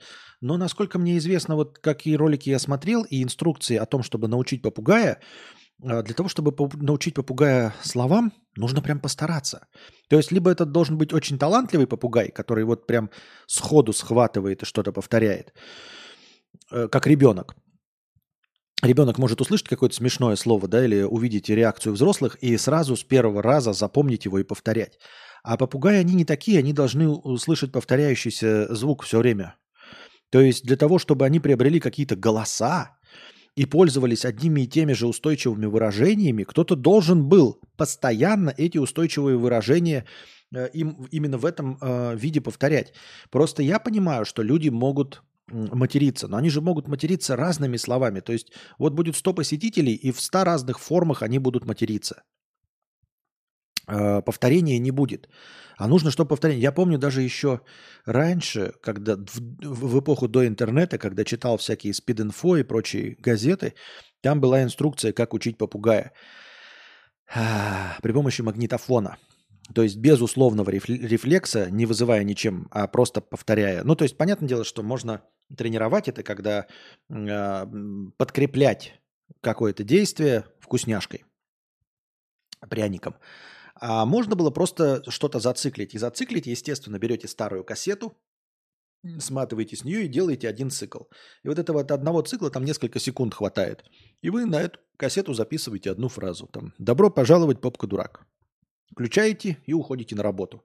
И попугай слушает вот эту фразу бесконечно, пока у него мозги не сварятся. И вы возвращаетесь, и он говорит, добро пожаловать, попка-дурак. Чтобы отучить Костю от мата, его надо отгородить от чата. Угу. Вот энциклопедия пишет. Да, работники зоопарка по-любому прикалывались после смены и снимали на камеру попугаев. Да. Или кто-то заходил, который постоянно вольер убирал, и постоянно ради прикола повторял одни и те же фразы. И только так они научились. Тут же еще какая штука, что они не повторяют слова. Они, как вот говорится, они имитируют голос. Они имитируют просто сочетание звуков. А, я даже какой-то видос смотрел тоже про каких-то... На самом деле не только попугаи, как я уже говорил, сороки повторяют слова. И поскольку попугаи маленькие, то голосовые связки у них маленькие. И, естественно, они сымитировать бас или баритон они не могут. Поэтому получается, что они как будто говорят своим голосом, но на самом деле это просто в рамках их возможностей. Тогда как э, вороны, сороки, э, не помню, кто из них, но они большие птицы, и большие попугаи, у них, естественно, голосовые связки, ну и вообще это вся гортань меньше, больше, и поэтому они могут создавать более низкий звук. И поэтому у них очень часто даже получаются похожие голоса. Тем более, что я же сейчас не сильно низко говорю, а, я не напрягаю свои голосовые связки, поэтому, в принципе, они могут, большие птицы, сымитировать мой голос. Так вот, они имитируют не фразу какую-то, они ее не понимают. Они просто набор звуков имитируют. Поэтому а, в целом а, их можно научить там воспроизводить какую-то простую мелодию. То есть они рингтоны тоже могут воспроизводить. И звуки. И это очень часто бывает, когда попугаи воспроизводят вот звуки вот этих телефонов, там как приходят смс там тик-тик-тик-тик, там вот эти звуки они тоже легко очень имитируют, и поскольку эти звуки повторяются, и еще они и видят как человек на это реагирует, то есть телефон создает такой звук, и он на их них реагирует. Если они хотят привлечь к себе внимание, они тоже будут создавать такой же звук. Поэтому они имитируют не фразу, э, не какой-то текст, а имитируют именно произношение. То есть, если мы говорим попка дурак, вот я говорю попка дурак и запишу попка дурак, он не будет попугай произносить это женским голосом или разными голосами. Он будет произносить именно так, как услышал, то есть моим голосом, с моей дикцией, с моим всем будет это произносить. Поэтому я склонен, склонен, ничего не утверждаю. Же, как обычно, да, все э, по верхам нахватался. Очень поверхностный взгляд на все. Но мне кажется, что для того, чтобы научить сложным матом, устойчивым выражениям, которые птицы бы повторяли, они должны были это слышать. И чтобы имитировать какие-то определенные голоса, они должны были слышать от одного человека это. Ну или то есть один попугает одного человека, другое другого слышит. Как-то так. Так я это вижу. Я имею в виду, еще раз опять, а, есть подозрение, что попугай гораздо дольше будет учиться, если какую-то фразу будут повторять разные люди. Вот я сказал попка дурак. Потом подошел энциклопедия, сказал попка дурак. Мы же представляем себе, они же говорят, что это случайный набор событий, то есть какие-то зрители, а, какие-то посетители зоопарка их научили. Может быть, посетитель зоопарка постоянно каждый день приходил, там, знаете, какой-нибудь лоботряс, дурачок, и, ну, или школьники специально, и учили их одним фразам, тоже похоже на правду. Но если это просто случайные посетители, то представьте, какая повторяемость будет у одних фраз одним голосом. И вот я сегодня сказал «попка дурак», когда в следующий раз другой человек скажет «попка дурак»? Ну, дня через три. И другим голосом. Другим голосом это не будет для попугая одна и та же фраза. Нужно, чтобы я опять повторил это. Потом маленький какой-то ребенок другим голосом скажет «попка дурак» еще через неделю. Потом еще через два дня э, еще какой-то мужик скажет басом «попка дурак». Это все не записывается попугаю. Ему записывается только когда оно примерно все одинаково звучит.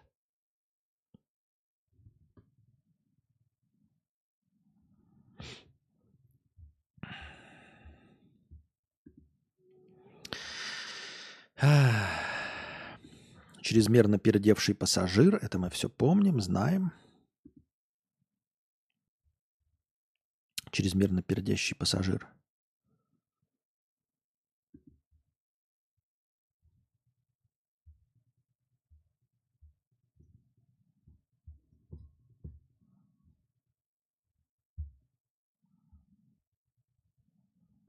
Чего?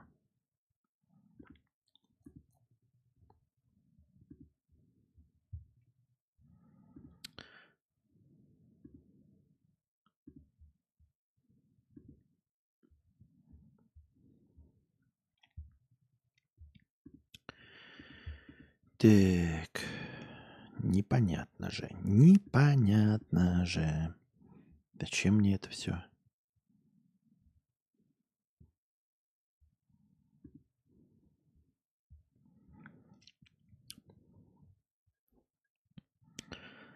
Так. Сам лично видел, как попугай Жако сходу подхватил фразу, первый раз ее услышав. Ну, значит, так бывает. Значит, так. Ну, я и говорю, мне кажется, что это тоже, типа, особый талант попугая. Нужен, чтобы вот он сразу сходу повторил какую-то фразу. Есть такие попугаи, да. Но это прям в одном э, э, вольере один вид попугаев. Может, они действительно все какие-то породистые, вот эти Жако, я, кто его знает.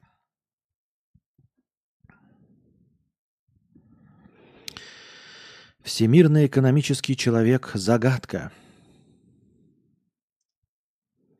История инженера Клауса Шваба, который придумал ВЭФ и возглавил мировое правительство. ВЭФ – это что такое? Всемирный экономический форум?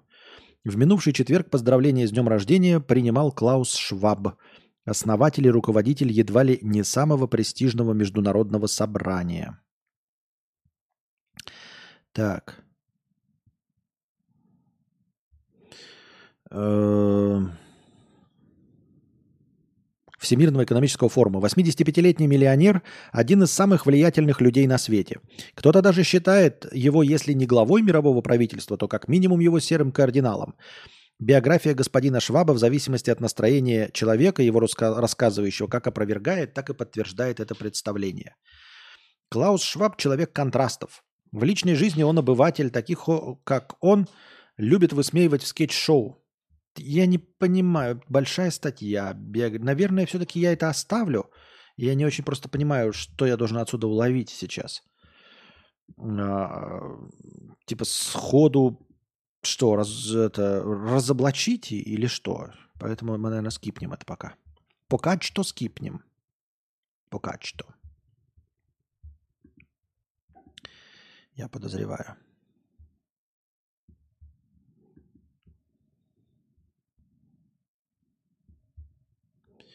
Так.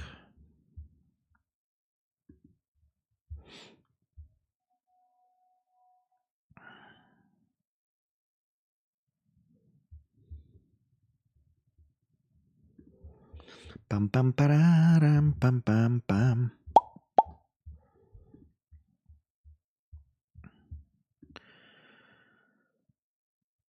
Теория заговора.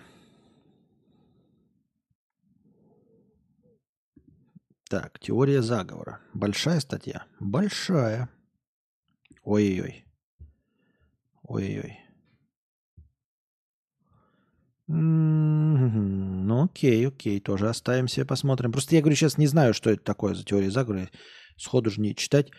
Э, почему дни и годы так быстро пролетают? Сокращение времени. Вот какая теория заговора. Интересно. Обратим внимание, обратим внимание. Спасибо. Люди намеренно придумали тупую теорию заговора, но это ладно. Они умудрились зарабатывать на ней по 2-3 тысячи долларов в месяц. Всех птиц истребили к 2001 году. Откуда взялась новая теория заговора? Американское правительство с 1959 по 2001 годы уничтожило 12 миллиардов птиц и заменило их дронами.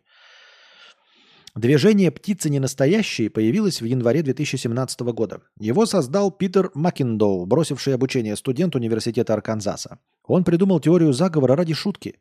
Однако сейчас на аккаунты движения в запрещенограмме, запрещенобуке, Reddit суммарно подписаны более 850 тысяч человек. При этом «Птицы не настоящие», в отличие от других конспирологических теорий, изначально является сатирой. В интервью изданию Питер Маккендоу признается, птица не настоящая, это не легкая ирония по поводу популярных теорий заговора, это насмешка над глубинной внутренней конспирологией. Очень много людей нашего поколения чувствуют в этом полное безумие, и птица не настоящая – отличный способ проработать это психологически. Сам Питер Маккендоу воспитывался с еще семью братьями и сестрами в консервативной религиозной семье. Сначала в окрестностях Цинциннати на Среднем Западе, потом в Арканзасе на юге. Из-за решения родителей он не ходил в школу и получил домашнее образование. По выражению Маккендоу, его учили, что теория эволюции – это масштабный план демократов по промывке мозгов, а Обама – антихрист. И вот тоже вот его учили, да, и вот он э, теперь ерничает. А зачем? Вот мне все время в теориях заговора э, главный вопрос, а зачем? Вот Юрий Лоза тоже говорит про плоскую землю. Давайте задавать вопрос, зачем? Вот все скрывают, от нас обманывают. Нам все, вот это пятое, десятое. Вопрос, зачем? Ну зачем?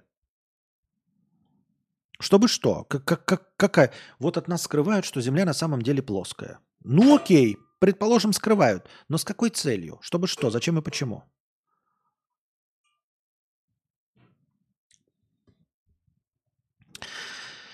Вырваться из идеологического пузыря ему удалось благодаря интернету, через электронные книги, документальные фильмы и познавательные видео на Ютубе. В 2016 году Питер Маккендоу поступил в университет Арканзаса. В то же время он, как и многие другие американцы, почувствовал себя окруженным конспирологическими теориями.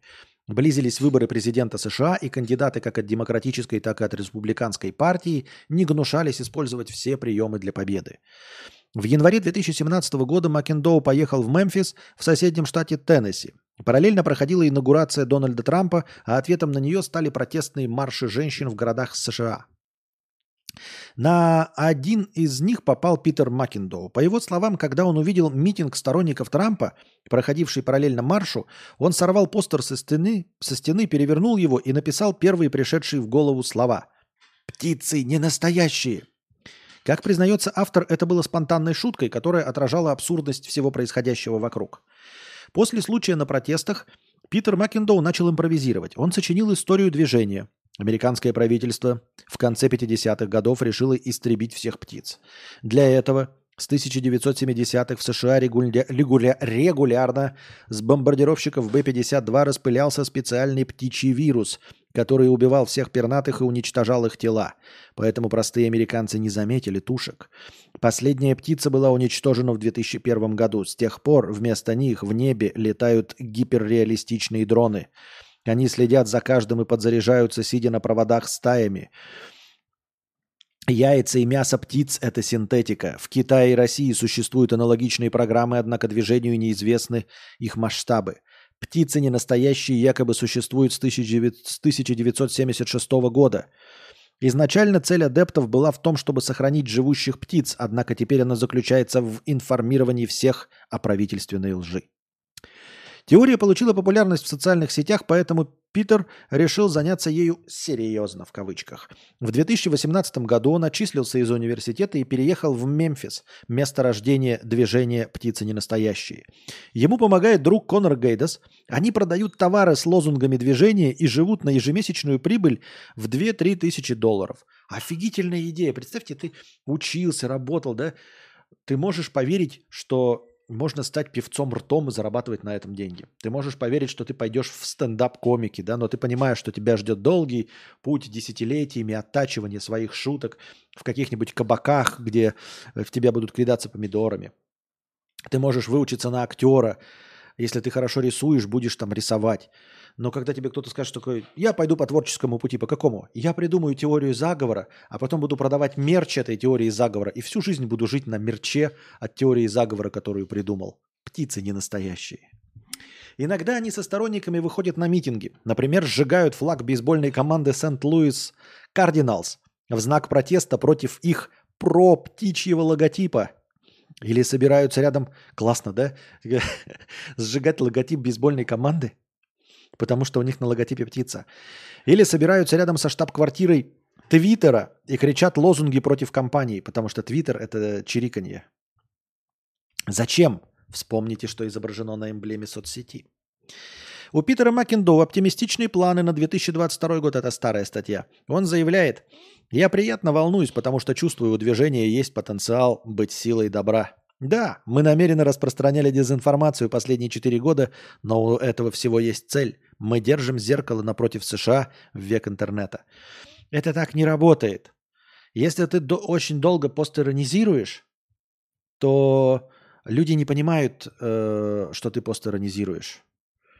Можете спросить у одного известного блогера, да, как много из того, что он произносит, хоть кто-то воспринимает всерьез.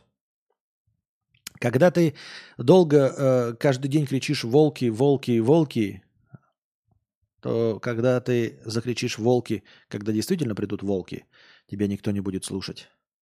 Вот. И на самом деле, даже если ты говоришь, что это ирония, постирония, мета-ирония, это никак не помогает людям понять. Нет, больше они тебе не верят. И я имею в виду, наоборот, они верят всему, что ты говоришь, даже если ты говоришь, что это ирония.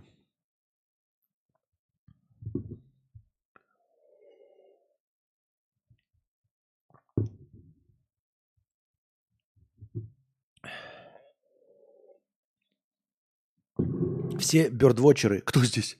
Да-да-да. Бёрдвотчеры это такая, это, эм, ну, наблюдатели за птицами. Я, кстати, а у нас много в России э, наблюдателей за птицами? Ну, вот тем, теми людьми, которые вот увлекаются тем, что просто смотрят и запоминают птиц, которые они видели. Если увидели какую-то редкую птицу в своем регионе, записывают это. Или кто фотографирует их. Я просто помню фильм прикольный, надо его пересмотреть про бёрдвотчеров, вообще клевый. По-моему, там Джек Блэк играл. Ну, в общем, э, нет, не Джек Блэк, ну, прикольный.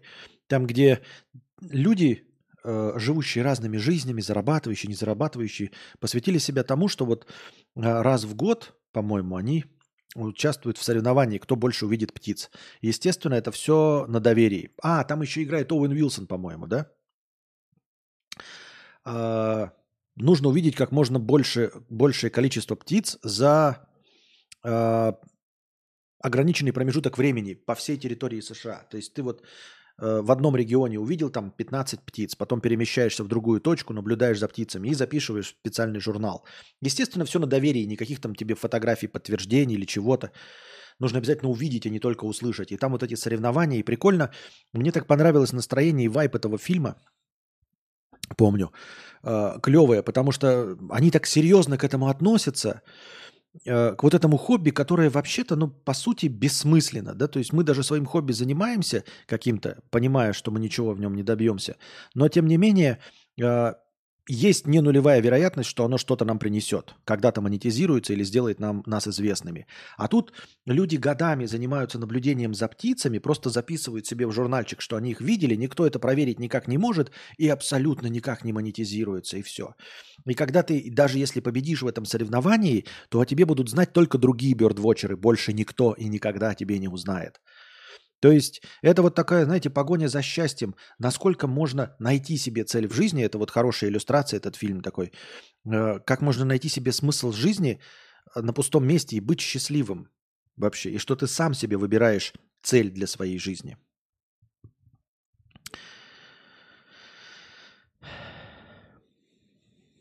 Птицы дроны не срут, а срут только настоящие птицы.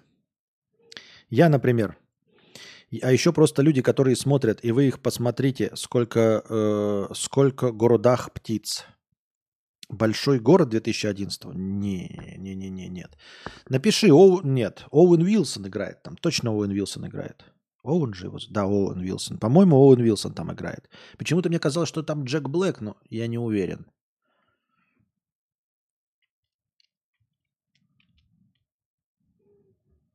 Ну, навряд ли он назывался Большой город. Причем здесь город вообще?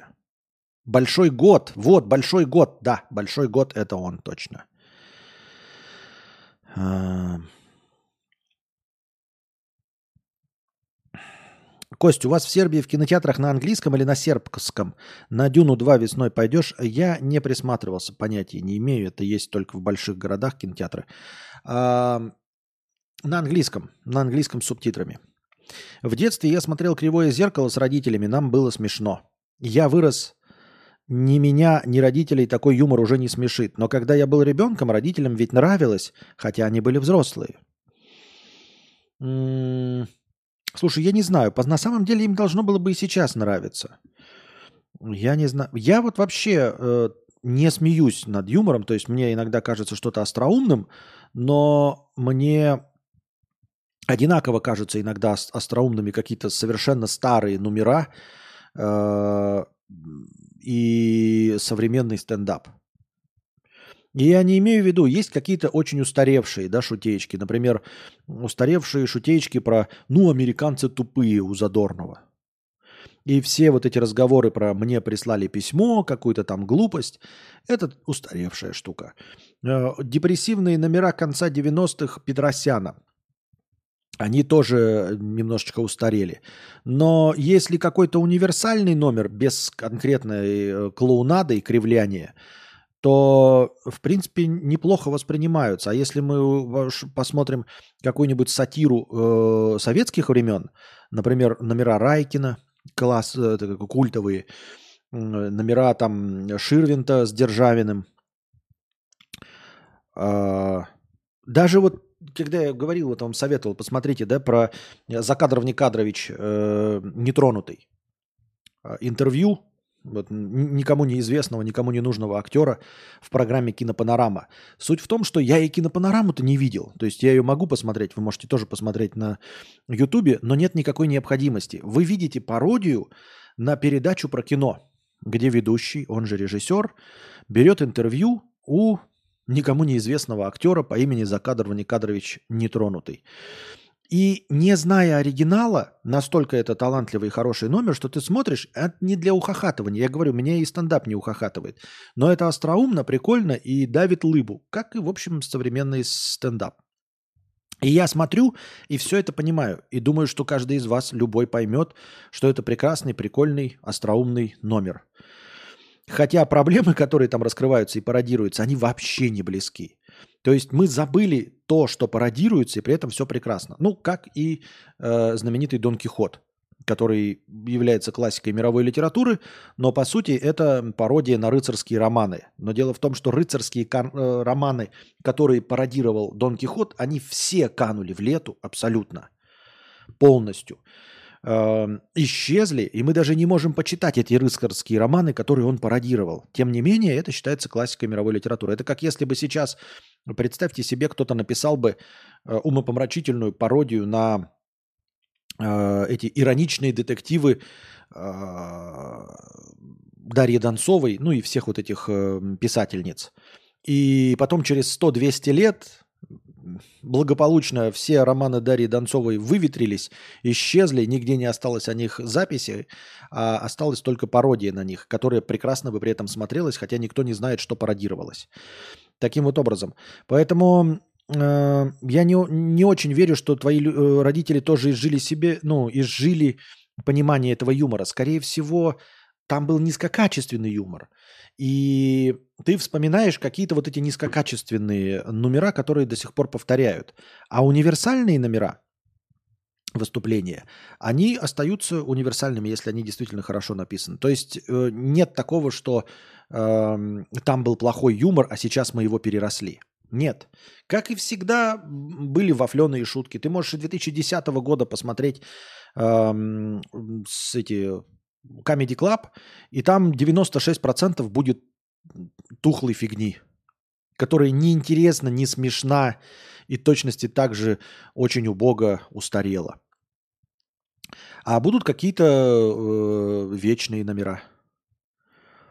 Так что нет, вы не выросли. Просто сейчас вам показывают какой-то старый аншлаг, не самый удачный. Вот и все. Я так думаю, мне так кажется.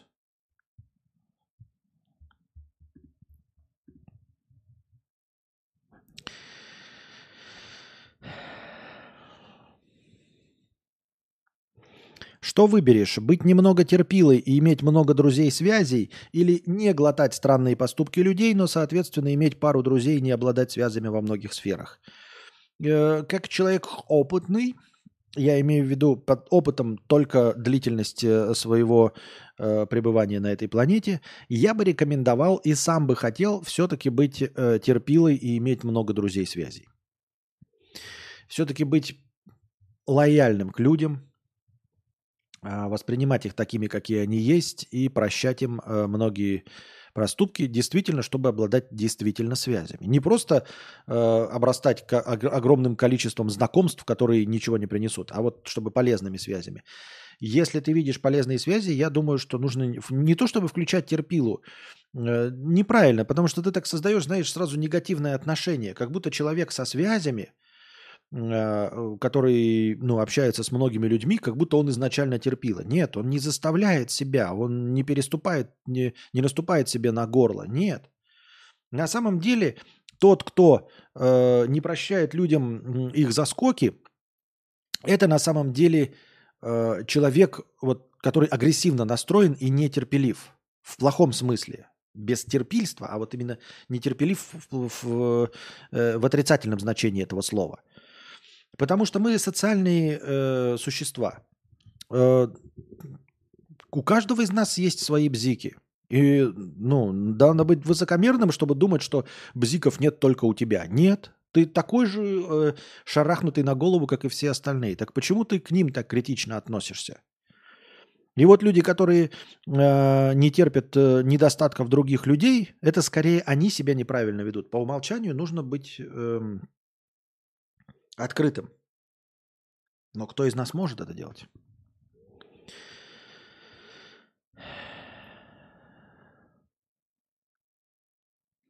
Всем привет, со светом очень классная картинка стала. Спасибо большое.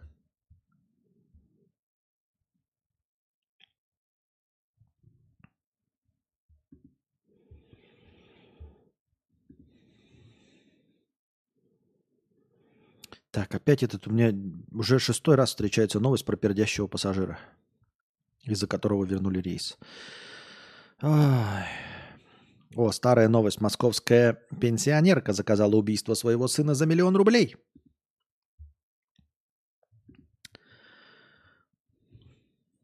Заработала их, небось, на вебкаме.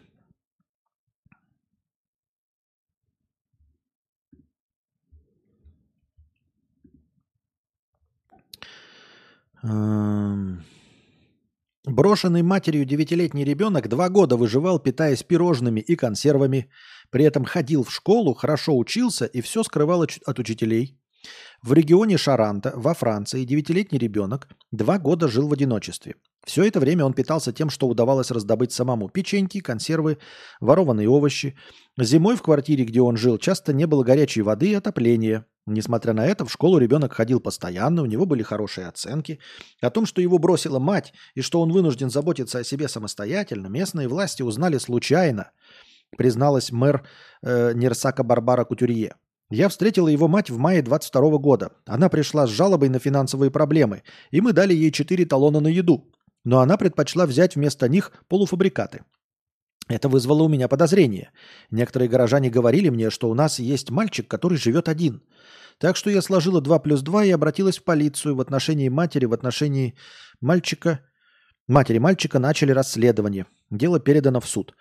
Удивительно, но вот насколько, да, э, смотришь, я не знаю, какая судьба ждет этого мальчика в будущем, но я в 9 лет вот вообще был никчемное существо, абсолютно не приспособленное. Я сейчас-то не особо приспособленный к жизни. Я просто поражаюсь, насколько бывают сознательны э, люди в принципе и насколько вот бывают сознательны э, дети.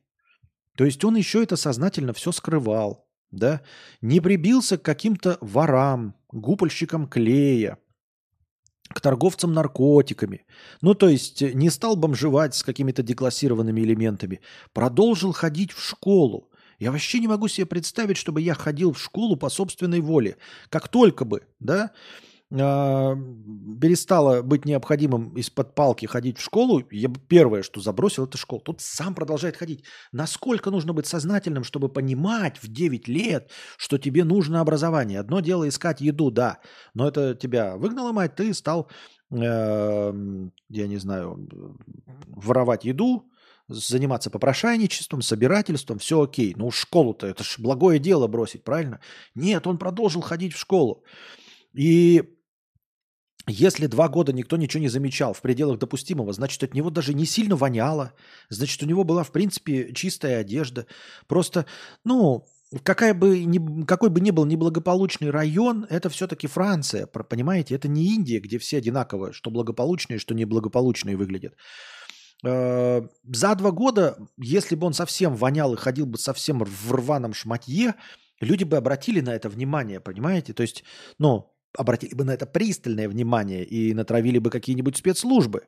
А тут он, ну, такой ходит, пованивает, ну, положим, мать у него грязнули, да, ну, положим, не всегда э, следит за тем, чтобы он был чисто одет, об, обутый и сыт.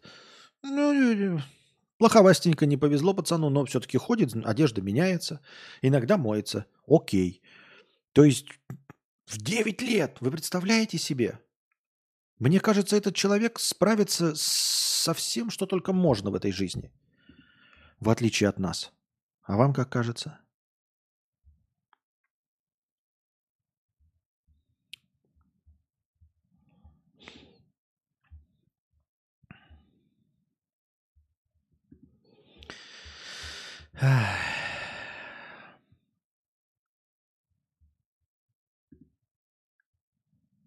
Неопознанный космический объект нашли в Млечном Пути. Так мне так странно кажется, нашли в Млечном Пути. Нашли в нашей галактике, мы в Млечном Пути. Международная команда астрономов обнаружила в Млечном Пути неопознанный объект. Он тяжелее нейтронных звезд и легче всех известных черных дыр. Объект расположен на расстоянии 40 тысяч световых лет от Земли в шаровом скоплении звезд. Его заметили у быстро вращающегося миллисекундного пульсара – Масса объекта находится в пределах 2,2,71 солнечных масс. Ученые не смогли его идентифицировать. По одной из версий, это первая известная двойная система радиопульсар «Черная дыра». Такой объект позволил бы по-новому проверить эм, теорию относительности Эйнштейна и раскрыть ранее неизвестные свойства черных дыр. Однако самые легкие черные дыры, известные астрономам, примерно в пять раз массивнее Солнца. Если загадочный объект действительно является черной дырой, то она станет самой легкой из всех когда-либо зарегистрированных. Также возможно, что это самая тяжелая в истории нейтронная звезда. Или какой-либо новый для науки тип звезд. Понятно. Каждый день открываем что-нибудь новое. Ну и молодцы. Как долго будем накапливать бесполезные знания, прежде чем они выльются в что-то полезное? Когда произойдет рывок, вот как, знаете, на рубеже 18 и 19, 19 и 20 веков накапливались, накапливались, накапливались знания, да, то есть там в оптике, в радиоэлектронике, в биологии, и потом все вот это сошлось, и ну, начался э, научно-технический рывок, который позволил одновременно, знаете, там и металлургия, все нужно было сойтись, чтобы и двигатель внутреннего сгорания, и сразу поставить его на колеса, на резиновые, и, и управлять, и всем остальным. Чтобы сразу появились много изобретений. А сейчас вот все космос такие. Вот такие бывают звезды, такие бывают черные дыры, вот такие бывают скопления, такие вот копятся, копятся, копятся. Просто данные. Как из них собрать что-то, понять, что-то фундаментально новое, изобрести что-то фундаментально новое. Когда это будет? И будет ли? При нашей жизни.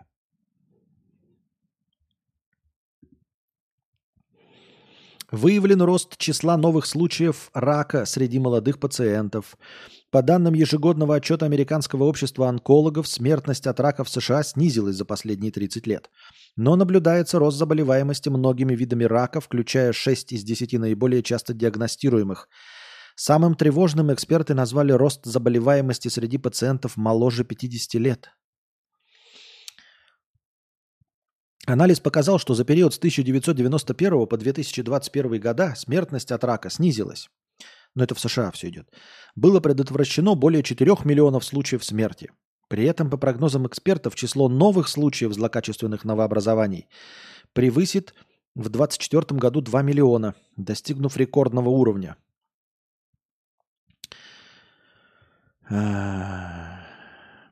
Авторы отмечают неуклонный рост заболеваемости раком в молодом возрасте.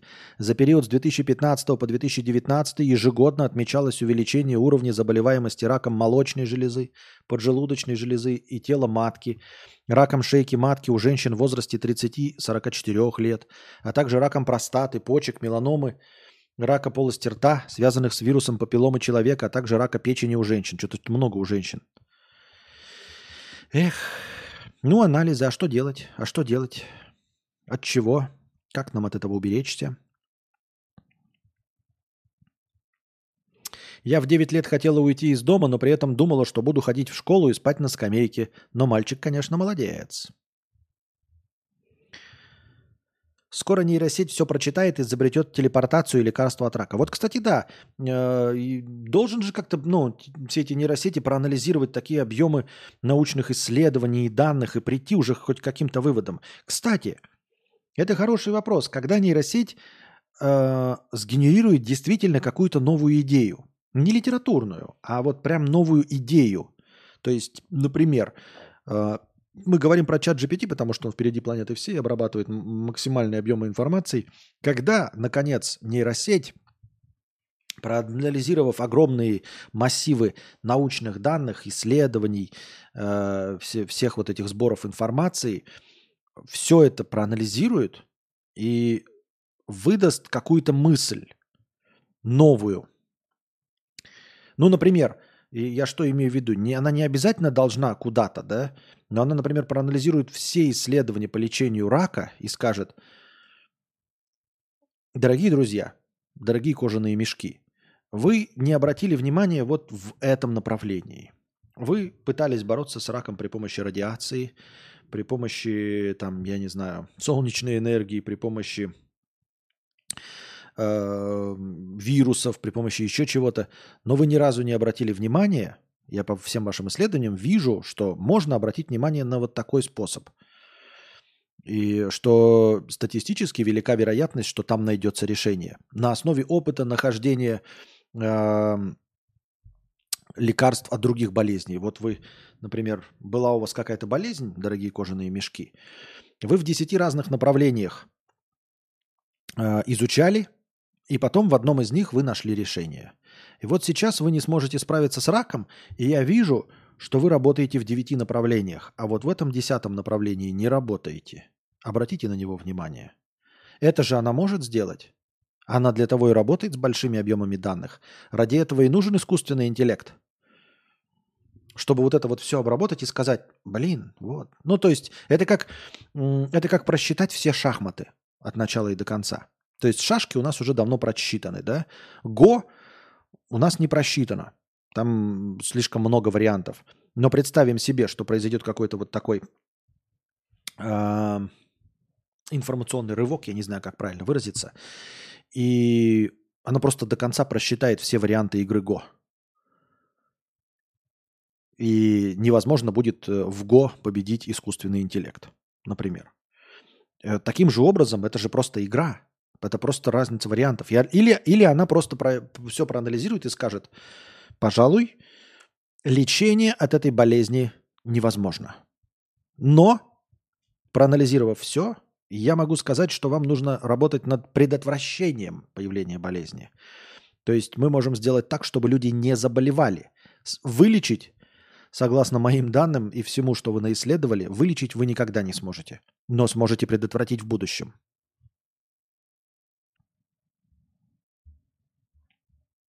Например.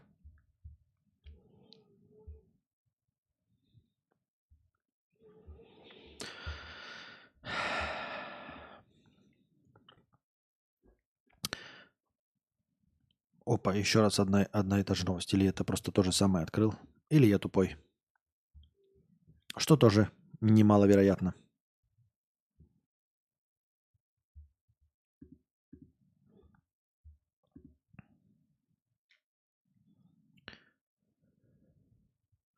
Федеральный вуз э, в Архангельске разрешил писать при помощи искусственного интеллекта до 40% диплома, сообщает ТАСС.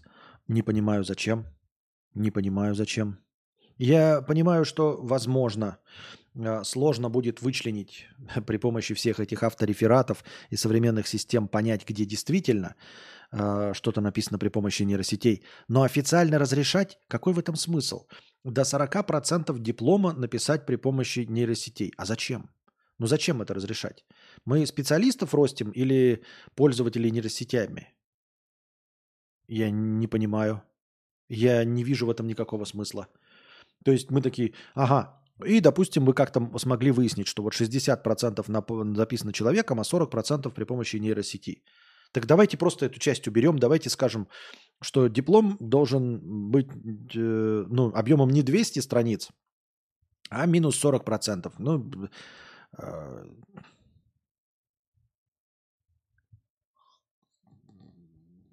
120 страниц. Пусть диплом будет 120 страниц, но написанный честно человеком.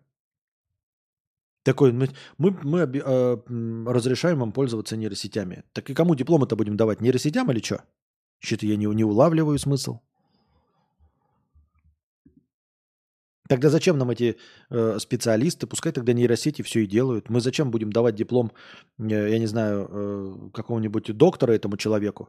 Так пускай тогда нейросети ставят диагнозы. Зачем нам этот промежуточный этап-то? Зачем нам эта прокладка между пациентом и нейросетью? Вообще не улавливаю э, идею.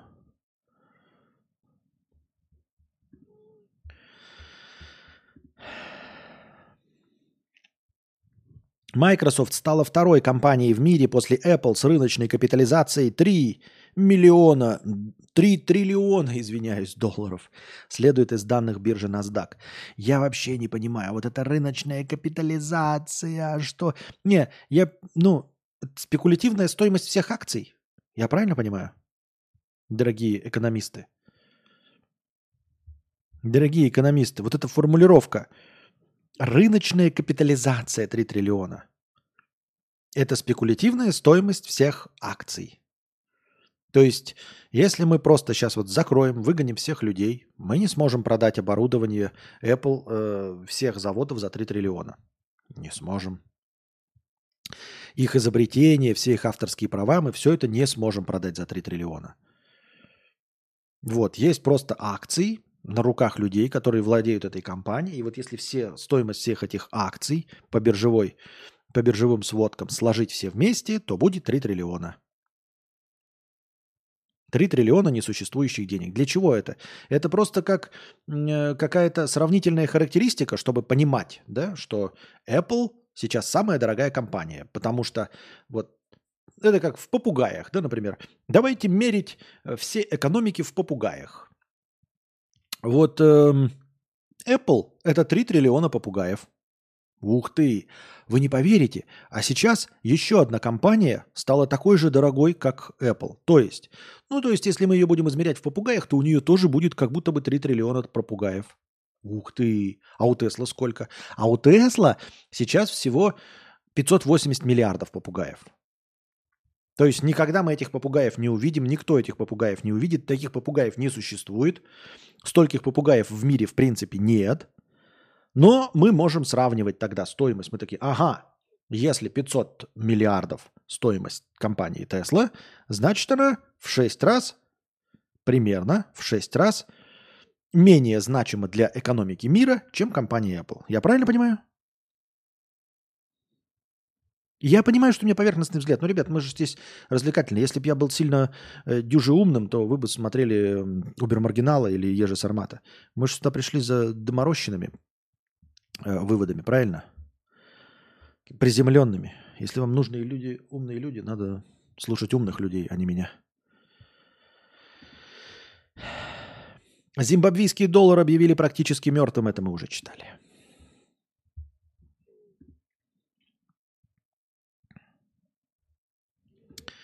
Так, тут у нас старые новости, но мы сегодня прошлись прям хорошенько по повесткам, прям э, снизили их количество до удобоваримого. То есть уже скоро можно будет дойти до нуля. Опять обновить весь список. Обнулить, обнулить. Я стремлюсь и все никак не догоняю.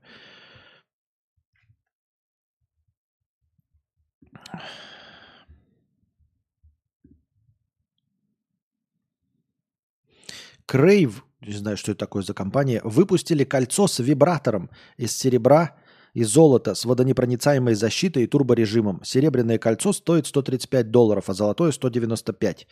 Подарок на 14 февраля найден. Серьезно? Вот кто-то сообщает о такой новости, что найдено кольцо с вибратором, э, изобрели какая-то компания. Они же уже миллионы лет существуют. Ну, то есть, я так условно, я имею в виду, что какая-то проблема сделать кольцо с вибратором? Я уверен, что Wildberries заполнен всякого рода сексуальными игрушками. И если даже каким-то фантастическим образом кто-то до сих пор не сделал кольцо с вибратором, потому что нет особенного рынка именно для такого рода гаджетов. Какие только угодно там улитки, говнюшки, э, человеки-пауки, губки-бобы, квадратные штаны, вибраторы. Что угодно может быть вибратором. Э, и кольцо-вибратор, скорее всего, тоже уже существует. Почему об этом новость пишет в интернете? Люди, которые для себя что-то открывают, такие прочитали. Ну, я не то чтобы нужно и всем иметь широкий кругозор, но все-таки, если ты пишешь э, в популярном издании про, каких-то, про какие-то ширпотребные вещи, наверное, нужно все-таки разбираться, да? Наверное, нужно хоть чуть-чуть заходить на Алиэкспресс, посмотреть, какое говно вообще в принципе продается – надо, чтобы не было такого, что такой, о, ребята, там компания изобрела беспроводные наушники, это же, это же совершенно футуристичная технология. Нет, вот если ты поражаешься условно беспроводным наушником, то извини меня, но ты не технарь, не надо тебе писать технические новости. Иди пиши там, я не знаю, про, про э, семена яблонь или еще что-то в этом роде. Новость из разряда изобрели туалетную бумагу со смывающейся втулкой цвета влажный бетон. Именно. Все правильный пример, абсолютная энциклопедия. Молодец, отлично привел пример. Действительно, это, знаете, это человек, который вот э, совершенно ничем не интересуется, и впервые ему кто-то из соседей показал смываемую втулку. Его поражает воображение, он идет и пишет. Вопрос тогда к его редакторам и тем, кто его нанял. Вы зачем его наняли?